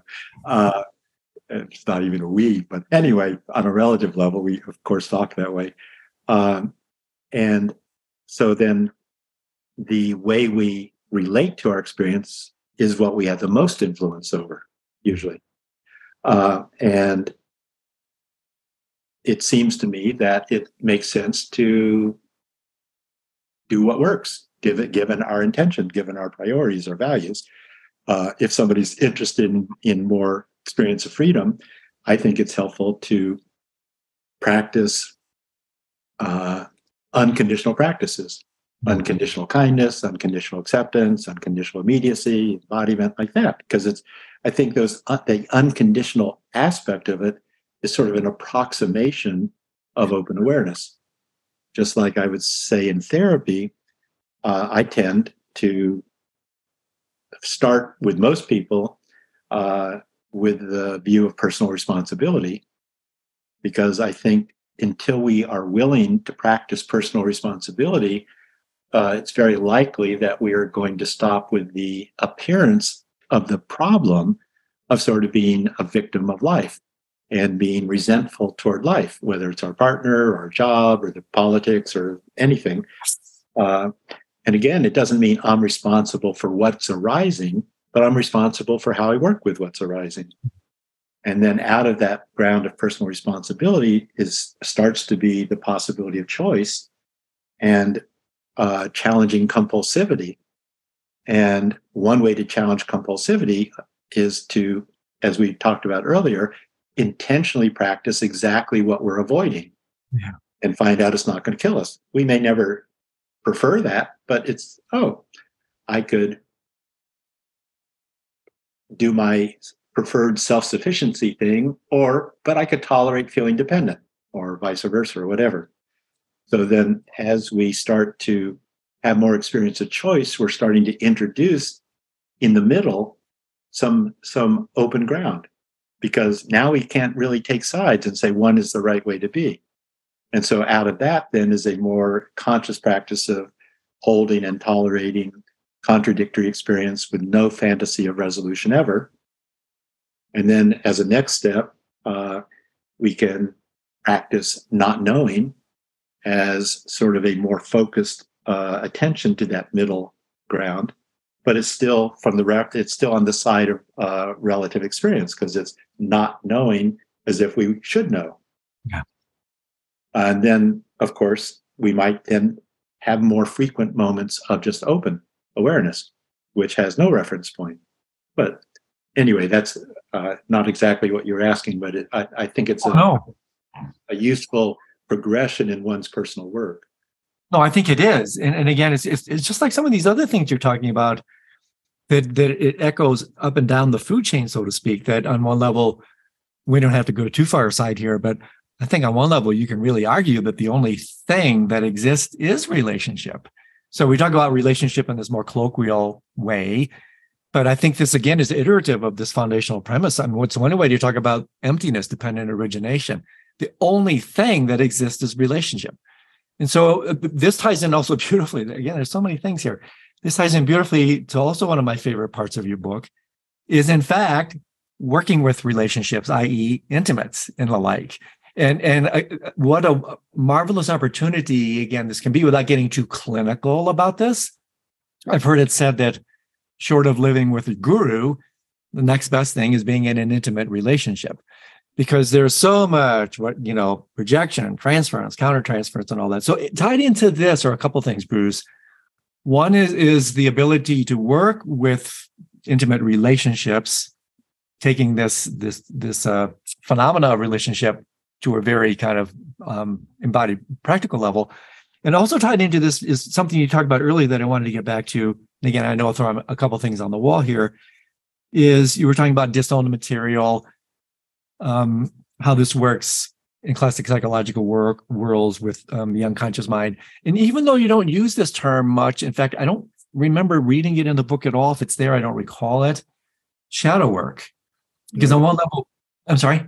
Yeah, I don't use that word. Uh, that word usually. Yeah. So if you don't mind, like, um, uh, why don't you? Again, not tossing so many things out here, but maybe let's start from the end and then work our way back why don't you use the, the, the notion of shadow work in the Jungian way? How, how do you find that either problematic or, or whatever? And then maybe we can return to the kind of more relationship. Like everything, who knows? You know, I never know why I have my various preferences, but but the explanation I would come up with uh, is that I think for most people, shadow has a negative connotation, hmm. and so uh, I think that the connotation is, oh, there's this uh, sort of bad or some problematic part of me, and the point is to bring it out into awareness, which is sort of Western depth therapy. It's like that which is unconscious, make conscious is sort of yeah. a mantra of depth therapies. Uh, it's not wrong. It's it's very valuable, but the the idea of shadow to me uh, carries that um, sort of idea of I need to change something rather than considering, well, you don't get to be a being in light without a shadow, let's say. Mm-hmm. And so why why do I think it's wrong uh, to have disowned parts of myself? Uh, I could spend 10 hours a day for the rest of my life uh, mining my unconscious experience to try to bring everything out into open awareness which on a practical level could be very helpful, but is that really how I want to spend my life trying to uh, improve myself? What about just uh, being at peace with being a confused human who's always going to have neuroses? And if they cause problems, I'll work with them. Otherwise, why why do I think I'm supposed to somehow get rid of being human? You know, I think there's some pretty fundamental aggression underneath that that's very basic to Western culture. I think if I might, if I might just interject very quickly, I, I couldn't agree more with that. But as you know, when Carl Jung coined this term, my understanding was shadow basically was not necessarily negative and deleterious. I mean, you can have these golden shadows. It's basically the phenomenology is, is a little bit. I totally get what you're saying, and now I understand why you're not using it. But um, I mean, in terms of the way he used it, I thought he was a little bit more open. Probably much more open. Yes. Yeah. uh, uh, relationships. Yeah. So intimate relationships, intimate, intimate relationships as as path. Uh, one of the things I just, I love your usage of this term. This just spoke to me, probably because I'm a bad employee, employer. I'm a bad employer. Is I, I love your usage of the term because I look at when you pointed this out to me, and I looked at my experience. It was it was it was it was a comic tragedy because it's like, holy crap, you're right. You talk about how it is that we hire, right? How we hire relationships. And again, it's like I'm a bad employer because I keep hiring the same people that I need to fire. So talk to us a little bit about that, because that to me, I, I found that really painfully illuminating. well, this is more on the side of Western therapy, of course. Right, right yeah. But the view that I think is mm, usually uh, supported when somebody starts looking deeper is that whatever we have disowned in ourselves, first of all, again, my view is not that it's bad or neurotic or pathological. It's just, no, this was the best effort I made as a child to adapt to a distorted emotional environment. And uh, the, the, a healthy adaptation to a distorted environment requires a distorted survival strategy. But then, of course, we get identified with it, it gets internalized, we carry it into adulthood where it's now decades out of date. But most of us have come into adulthood with disowned experience, which really means that I am making a constantly effortful, creative, disciplined uh, sort of practice of pretending that I'm not feeling what I'm feeling. Hmm. It's not actually buried, you know. It's I have it's an every moment on some level we have to make a lot of effort to keep this out of our awareness because it's there. You know, if I said, "Oh, I'm going to ignore," you know, my toes because I don't like the way they look, it takes a lot of effort to not look down there, you know. but anyway, uh, when we come into adulthood with what we call these disowned energies, they're still there. And so they have to be related to. But if I'm not willing to have a conscious, embodied kind of relationship myself, then a very practical but not helpful uh, strategy is to find a partner who apparently uh, specializes in being exactly that way. That way, it's very obvious that the location of that energy is over there with them. and then I can complain about them being that way, but never take effective action to change anything, not have effective boundaries or ask them to change their behavior or talk with them about how it affects me. I'll just have this attitude of complaint that I can hold. And then I'm very happy that they're the location of these uh, disowned, you know, experiences, mostly feelings. And if it's a good neurotic fit, codependent fit, of course, they're doing the same with me. And when I've worked with couples, I'd say maybe nine out of 10 couples have this sort of complementarity uh, that's operating somewhat unconsciously, where they have ritualized their relationship, where each actually experiences the other as the cause of their difficult feelings. And it's a great, you know, it's a great agreement. Uh, you know, hey, I'll blame you for my difficult experience. You blame me for yours. I'll complain about you. You complain about me, and neither of us will have any effective boundaries or do anything about it. Because if we did, we'd be in danger of owning it ourselves. You know. Oh, well, you I mean, you're cracking me up because it's just so true. So don't let me interrupt. You're on a roll here, man. It's just killing me because it's so true and effing funny. But keep keep going. But it's sort of funny if if if it's other people. right. Exactly. We see in others what we're blind to in ourselves, right? The same blind. What we're pretending to play, be blind to, right? right. Mm, touche. Yeah, that's really great. So if we are pretending to not be aware of that aspect of ourselves, we don't have to do anything to find it. We it's like a, you know, it's like the Dzogchen or approach. We just relax into immediate experience and stay embodied because we're not going to find any evidence of a problem, I think, ever outside of concepts. Yeah. We're going to find pain, we're going to find activation, we're going to find, you know, uh, sort of shaky sensations, whatever, but we're not going to find problems, you know. And so the more we practice embodied immediacy, especially if we practice coming back to uh, that many times a day, not waiting for a problem, just make, I, I forget the term you used, that we make it a habit sort of of uh, yeah. immediacy, then it's possible every moment we do that and find, because then we check it out and see, well, where's the problem? Every moment we find that no evidence of a problem in our experiencing, it's possible that gradually we start to undermine our fantasy that there's a problem in us.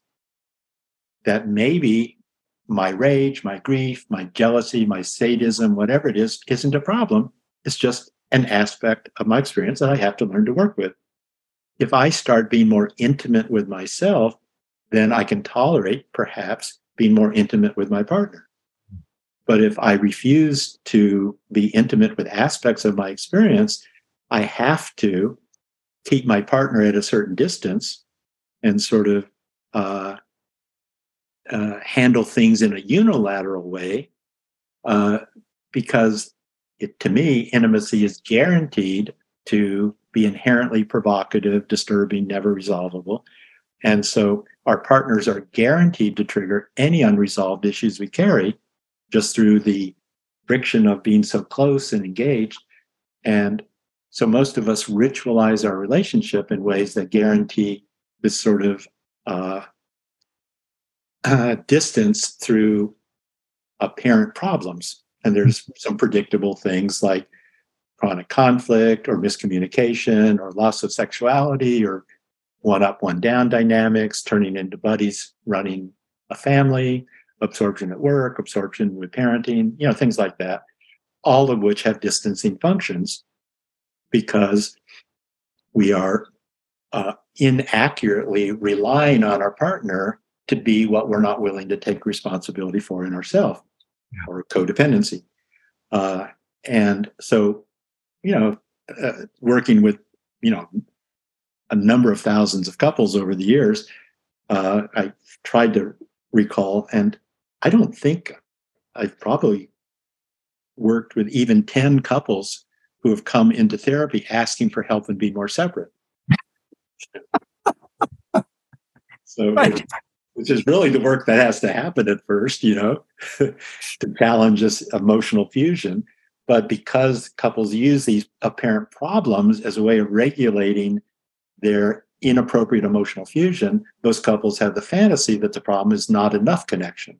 So they want help in feeling more connected. And that's supported by a culture where we are told that intimacy is synonymous with closeness and connection, mm-hmm.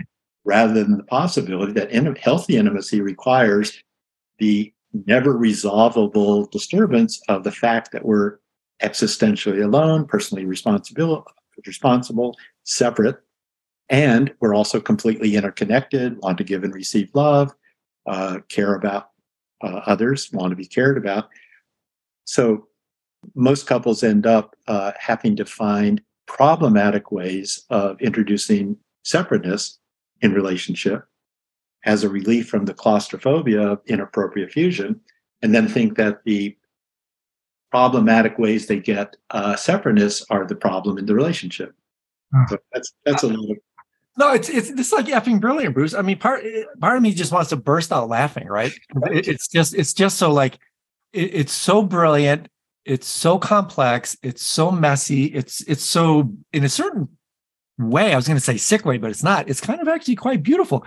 So so how yeah we're very clever people. Oh my god. It's, it's unbelievable. And so so on one level really on one level I, I read your book i listen to you now and really on one level for me this is just exhilarating i mean i, I find it just like it's so stimulating it's so exhilarating but I can also um, imagine how some people listening might go, holy crap, man, this is daunting. This is like, it's so complex. It's like effing hopeless. I'm just going to go drink a beer, watch football, and, and kick my dog or whatever. Right. So, so how, how do we, how, I, how do you roll with that? Or how, how might you recommend listeners roll I would say go drink a beer and kick your dog. I'm not, I'm not in control of your life. I'm not going to beat my head against a brick wall. oh my God, you're killing me here. You're killing me with the truth here. So, so somewhat akin to this, again, you, have been doing this a really long time. So, a couple questions. One is, again, it's coming back to this thing I mentioned earlier, Bruce, about how when, when I look, you know, I've, I've been around few years now. um, I think there's something to be said. It's like Thoreau said, you know, when he went on Walden, he said, you know, I, I went to the woods and then because I wanted to, to drive life into a corner and to reduce it to its lowest terms. That to me is really quite beautiful. Um, and so this irreducibility, the healthy reductionism of reducing life to its lowest terms, which brings about kind of a radical simplicity. It can really help you realize that what we see as a vast display and complexity of our life is basically just layer and layer upon avoidance and distraction that when you start to whittle down, this is the healthy deconstruction, right? You start to take it down, you start to see these fundamentally irreducible patterns. You're just being infinite varieties of the same theme. And so, in your decades and decades of doing work, you've mentioned you work with thousands of couples. A couple of things. Um, how do you sustain your energy um, to keep doing this without either, you know, just bursting out in laughter or, again, you know, just maintaining a compassionate, open heart? How do you sustain that kind of activity to do that? And and do you in fact ever get surprised? um, after decades of doing this, does somebody come in with like, whoa, I, I've never seen this one before? Or because of your experience, are you able um, to kind of, I, I think you get, you get what I'm saying, slot it in, reduce it in a healthy way to these particular patterns that then are, are um, beneficial to them? Well, uh, my experience, which may or not be accurate, is that uh, I experience pretty much every moment is fresh. And so it doesn't really matter if I'm saying the same thing, it's fresh. Nice. If I, if I have some orange juice this morning, I'm not going to say, "Oh, what a drag! I had orange juice last, you know, yesterday morning." Uh, if I look out at the ocean, I'm not going to say, "Oh, this is so dead. The ocean was there yesterday. What's the meaning of life?" You know, that's all concept. And so the more we stay out of substituting concept for immediate experience, we start to use concepts and experience every moment as fresh. It's not, it's very hard to burn out or to get cynical. Nice. Those are attitudes, those are formulas that we use to avoid immediacy. You know, they're not descriptions of reality. So uh, I I don't experience getting tired of saying similar things and because everything is fresh, actually, we've never been in this moment before. You know, it's just reality. Um, every moment has a quality of surprise. And so it's not like hmm. I'm in my formula, now I'm going to get surprised. But from doing this a long time, I find that certain patterns tend to be often useful for people to investigate. And if it's not doesn't fit, it doesn't fit. I don't have an agenda that is supposed to, and I'm not the best fit for everybody. Uh, so, uh, if somebody doesn't find my approach helpful, I'm very supportive of their looking, you know, for somebody with a better fit for them. Sure. Um, um,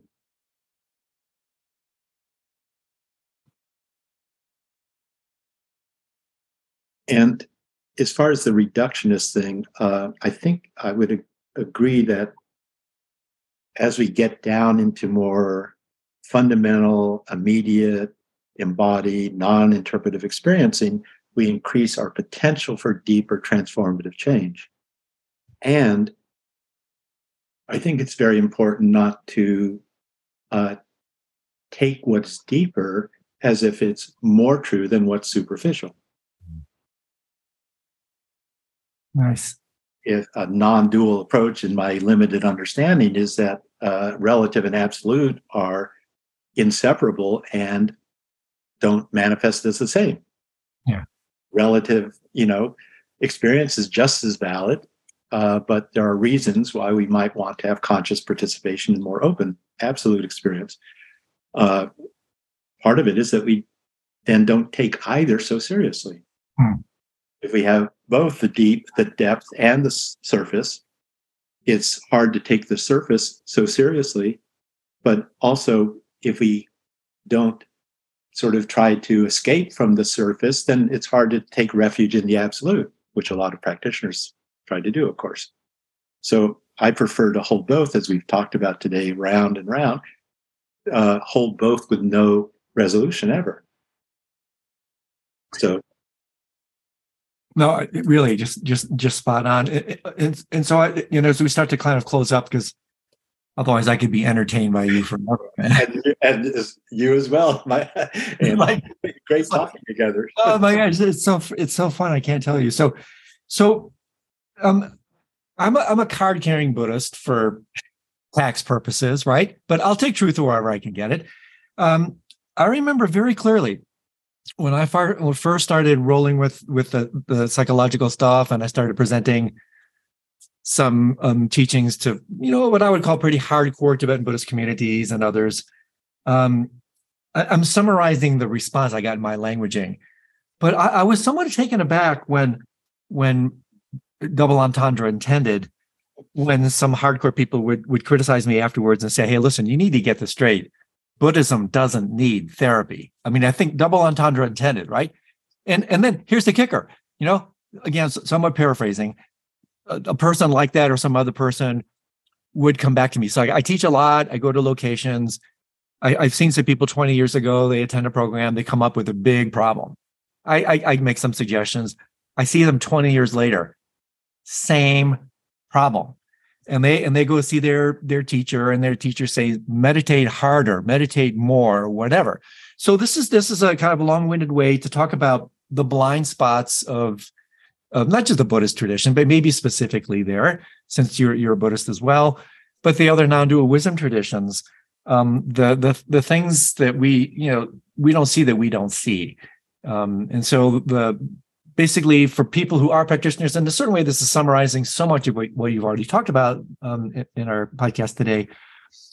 But blind spots in, in the Buddhist tradition, things that, in addition to what you we've already talked about, could be of benefit to a practitioner, so that they don't just get reified, stuck, ossified in their spirituality. Yeah, well, big issue, of course. Uh, as we've talked about, at least my view is that anything that's a view is limited inherently. And so it's not, is it limited? It's just, how is it limited? Yeah. Uh, it's like if you had a dark room and you had, took a flashlight out and you shined it around the room, whatever the flashlight shined on would get illuminated, but everything else is dark. And so that that clarification is very specific to a certain range of phenomena and not very helpful for other things. If somebody is committed to only meditating, it might be appropriate for somebody to say, hey, just got to meditate harder. Okay. Uh, maybe in some traditional cultures like Tibetan culture, maybe that was, you know, accurate. It would be like saying, hey, if you believe in reincarnation, uh, it, maybe it's like a rock at the ocean and the waves are going to keep hitting it and, you know and in a thousand years the rock will be gone okay no problem but you know if somebody happens to be more western uh, it's possible that maybe that's not the most effective uh, response especially from i think a, a more non-dual view which is you don't take sides between relative and absolute and so you do what helps somebody experience more wakefulness and more open heartedness, more compassion, more presence, whatever we call it. And so it's a constant experiment. It's not like, oh, you should be in therapy. It's like, why don't you give it a try if you're feeling stuck? Mm. Or somebody's in therapy and they say, it's just not touching something that is deeper, but I can't put my finger on it. Well, why don't you try meditation? See if that is interesting, you know, helpful. So uh, again, I think it's most useful just to assume that we're profoundly limited and uh, just be curious about what those limitations are rather than entertain some idea. I wonder if I'm limited. And that's true. It doesn't matter if you're a practitioner or not. Uh, I have a, a bias, which I can't support at all, which is that I think that probably 98% of the people in any tradition are using it more as a religion than as a spiritual path. They're using it as a way to live uh, a decent life with good values. They want companionship. They want uh, some reassurance that they're, you know, doing it right. Uh, things like that, which is okay, as well as all the distortions of religion. But religion tends to always point our attention back into itself. Whereas uh, to me, a spiritual path is always pointing us out of itself. And it, from that point of view, I think spiritual spiritual path work is has more congruence between the different traditions than it, uh, somebody using Buddhism as a spiritual path. I think has with people using it as a religion. So uh, if somebody uh, says, "Hey, you know, uh, Buddhism doesn't need therapy," well, maybe, but that sort of attitude is a formula. Yeah. And if they want to drink a beer and kick the dog, you know, why spend your energy trying to talk them out of it? Yeah. You can say, hey, if it's working, great. You know, but why are we having this discussion if it's working? Yeah. Yeah. Or, or seemingly working, right? right. Running running on automatic ignorance kind of thing, right? so so Bruce, as, as we start to close this up a little bit, um, there's a there's a you're a psychonaut. You've explored the dimensions of the mind and heart from a spiritual and psychological perspective for decades. Um, just just you, at the surface. yeah, I'm not so sure about that. And you're also integral in spirit. You cast a very wide net. You you draw everywhere. Um, I mean, again, like truth wherever I can find it, kind of thing, which I really also appreciate. I'm not sure you much traffic with the, the psychedelic renaissance. I mean, it's just like here in Denver, right? The big MAPS conference this this summer, 10,000 people coming, 350 presenters. This is a big deal. Do you have, um, we don't have to go into this too deeply or at all, but I'm curious, what what is your under, uh, relationship endorsement of these agents? Do, uh, what place do they have in your worldview, if, if any? I'm just kind of curious where you land with these yeah. particular.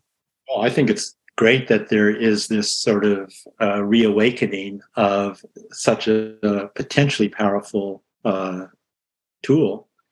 Um, I did a lot of psychedelics in my 20s. Um, I was in San Francisco, you know, I, I guess it was in 69 back then, you know, which was its own scene. But I was doing acid every weekend for six months and it just got too much, you know. I started started feeling a little nuts, so I stopped. Um, but um, at this point, you know, I'm, I every once in a while I think, oh, that would be a good idea. I'd like to try that again, but I haven't. You know, it's I don't feel urgent about it. But I I think uh, you know I've worked with a lot of people as clients uh, who have really benefited, and some mm-hmm. people, of course, have bad trips or something. So we need to be cautious because it's so powerful. But no, I think it's uh, potentially uh, a, a, very uh, uh positive uh, reemergence in this whole uh, arena that people can be introduced to open mind, let's say, yeah. experiences without having to meditate for 20 years and then maybe they're not even having it anyway but I do think it's very helpful, like uh, Ken Wilber's uh, different differentiation between state of mind and yeah. Uh, um, states and structures. Yeah, yeah. So that somebody can have a, a genuine open mind experience, but then after they return, they're going to integrate that and understand it according to their current level of characterological development, let's say. And so it's very important to continue one's personal work meditation, therapy, whatever people do, and not mistake momentary experiences of openness as some achievement. It has to be integrated, and it'll it'll get integrated uh, in terms of one's current capacity for openness. Beautiful. Yeah, yeah. The critical difference between states and traits, um, and and pointing out transmissions, pointing out transmissions, and then the, the integration of them. And so, um, any question? excuse me, any question that I didn't ask, anything in your book that you you may want to share with us? Again, there's such a wealth here. Anything else that you want to share with our community? Oh, you and I could keep talking for hours, Father, but it's, it's been great to do it. I'll have to do it again. Uh, let me see. I, I doubt it, uh, but let me see. Uh,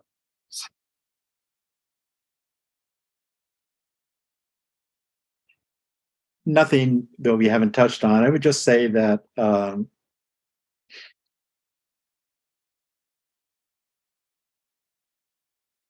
I think it's very helpful to consider that most of what we claim to be a problem could be understood as a retreat into self absorption. Mm.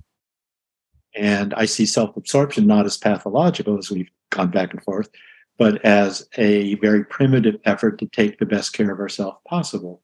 It's like a turtle pulls back in its shell. That's not pathological. But if it stayed in its shell for the next 10 years, that would become a problem. Would probably be dead. And so we learn these contractive uh, strategies, as you said earlier, uh, when we're very vulnerable, very powerless as children. And because they work, we tend to internalize them and then carry them into adulthood, where now they are out of date. I, but I think it's very potentially helpful for somebody to consider training themselves to relate to what we call neurosis, call problems, as an expression of our best effort to take the best care of ourselves possible mm-hmm.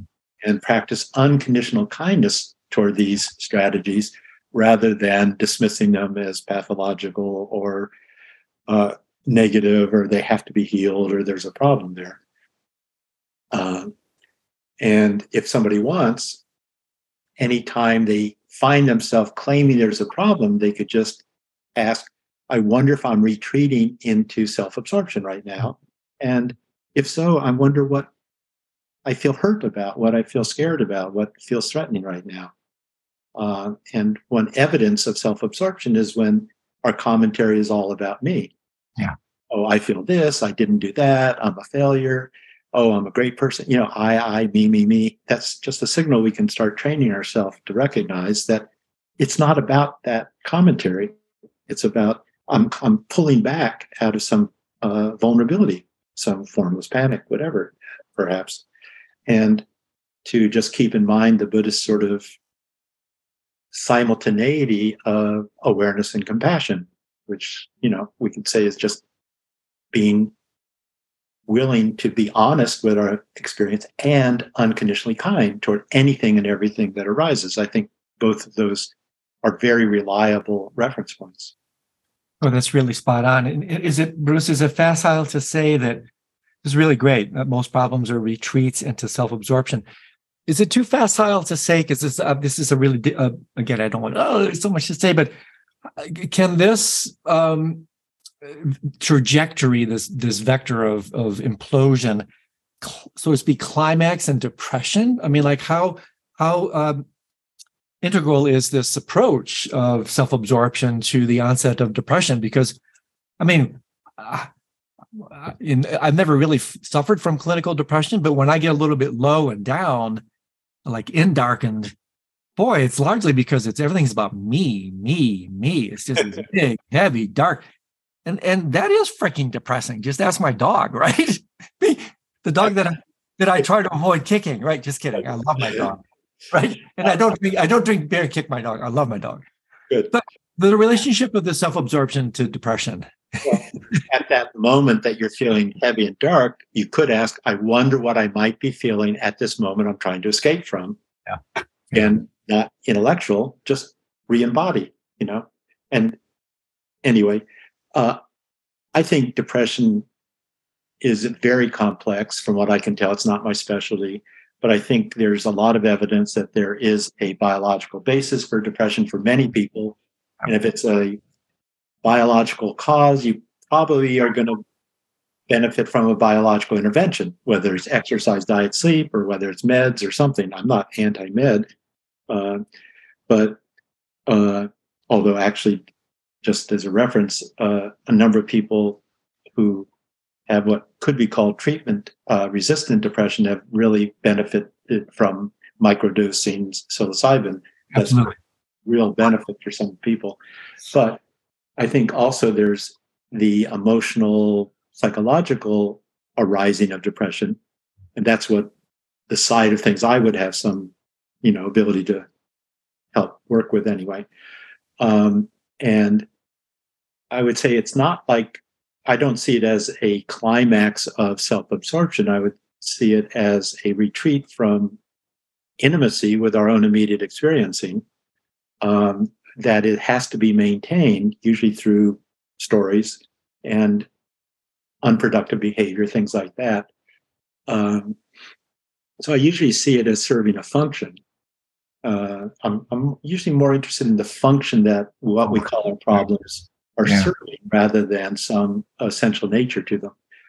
Uh, but anybody who has a biological basis of depression almost certainly is going to end up with a psychological component just from having lived with that for a number of years or decades. So there's it's complex to work with.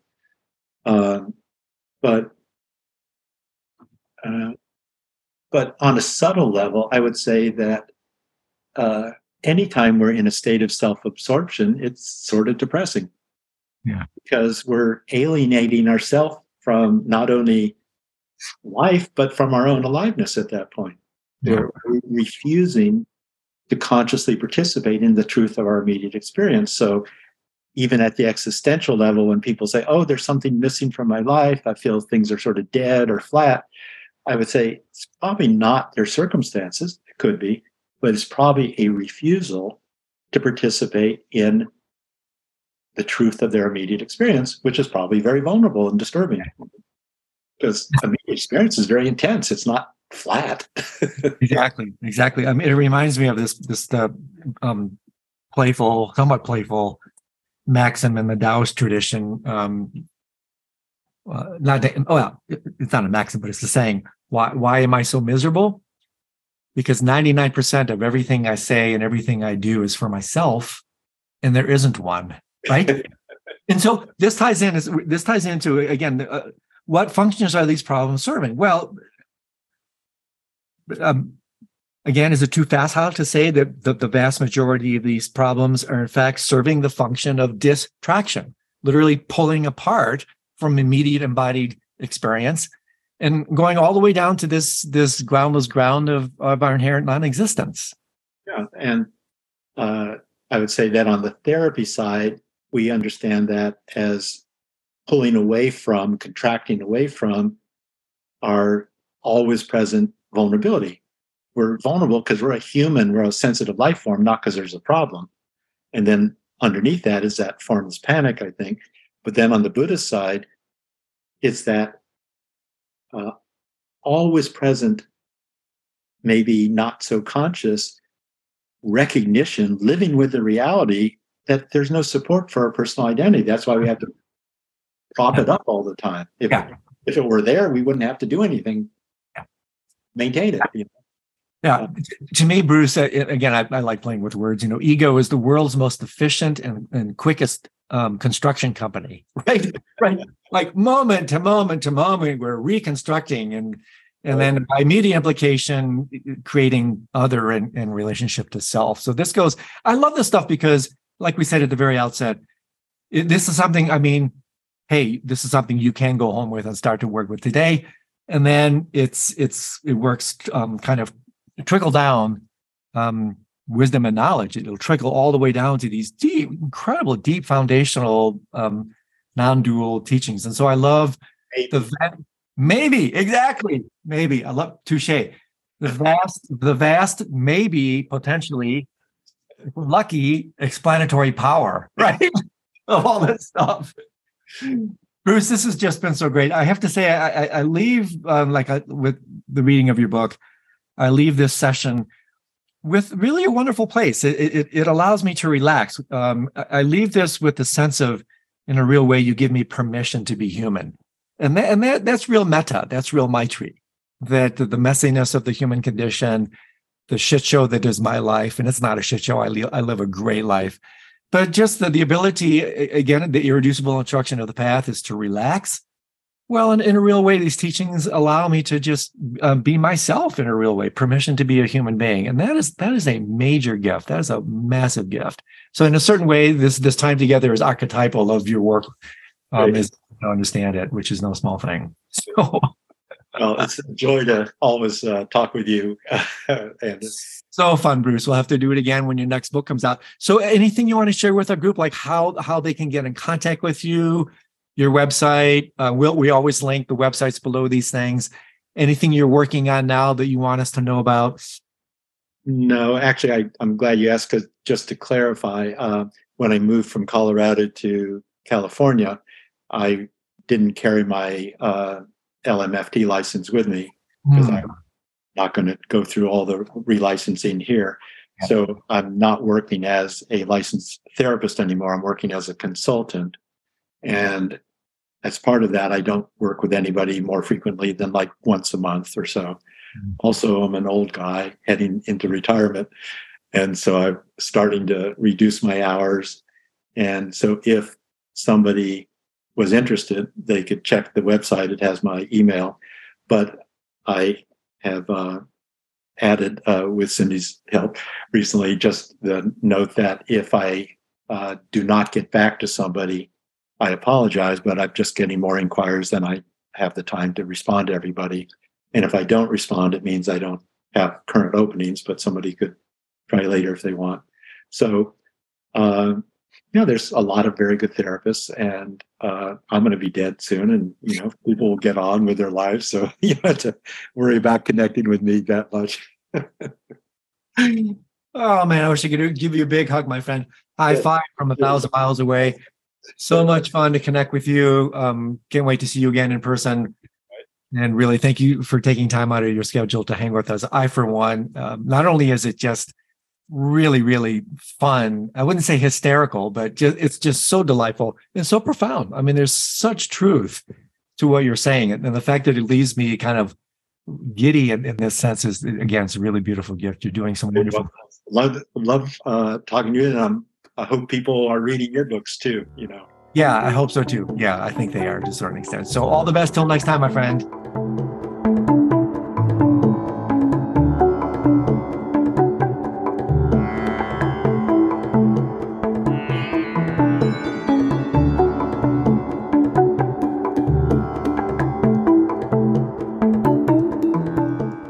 Well, that's it for today. Thanks for joining us. And we hope you're enjoying the Edge of Mind podcast as much as we enjoy making it. But please spread the word, rate the podcast, review it, and subscribe to it if you haven't already.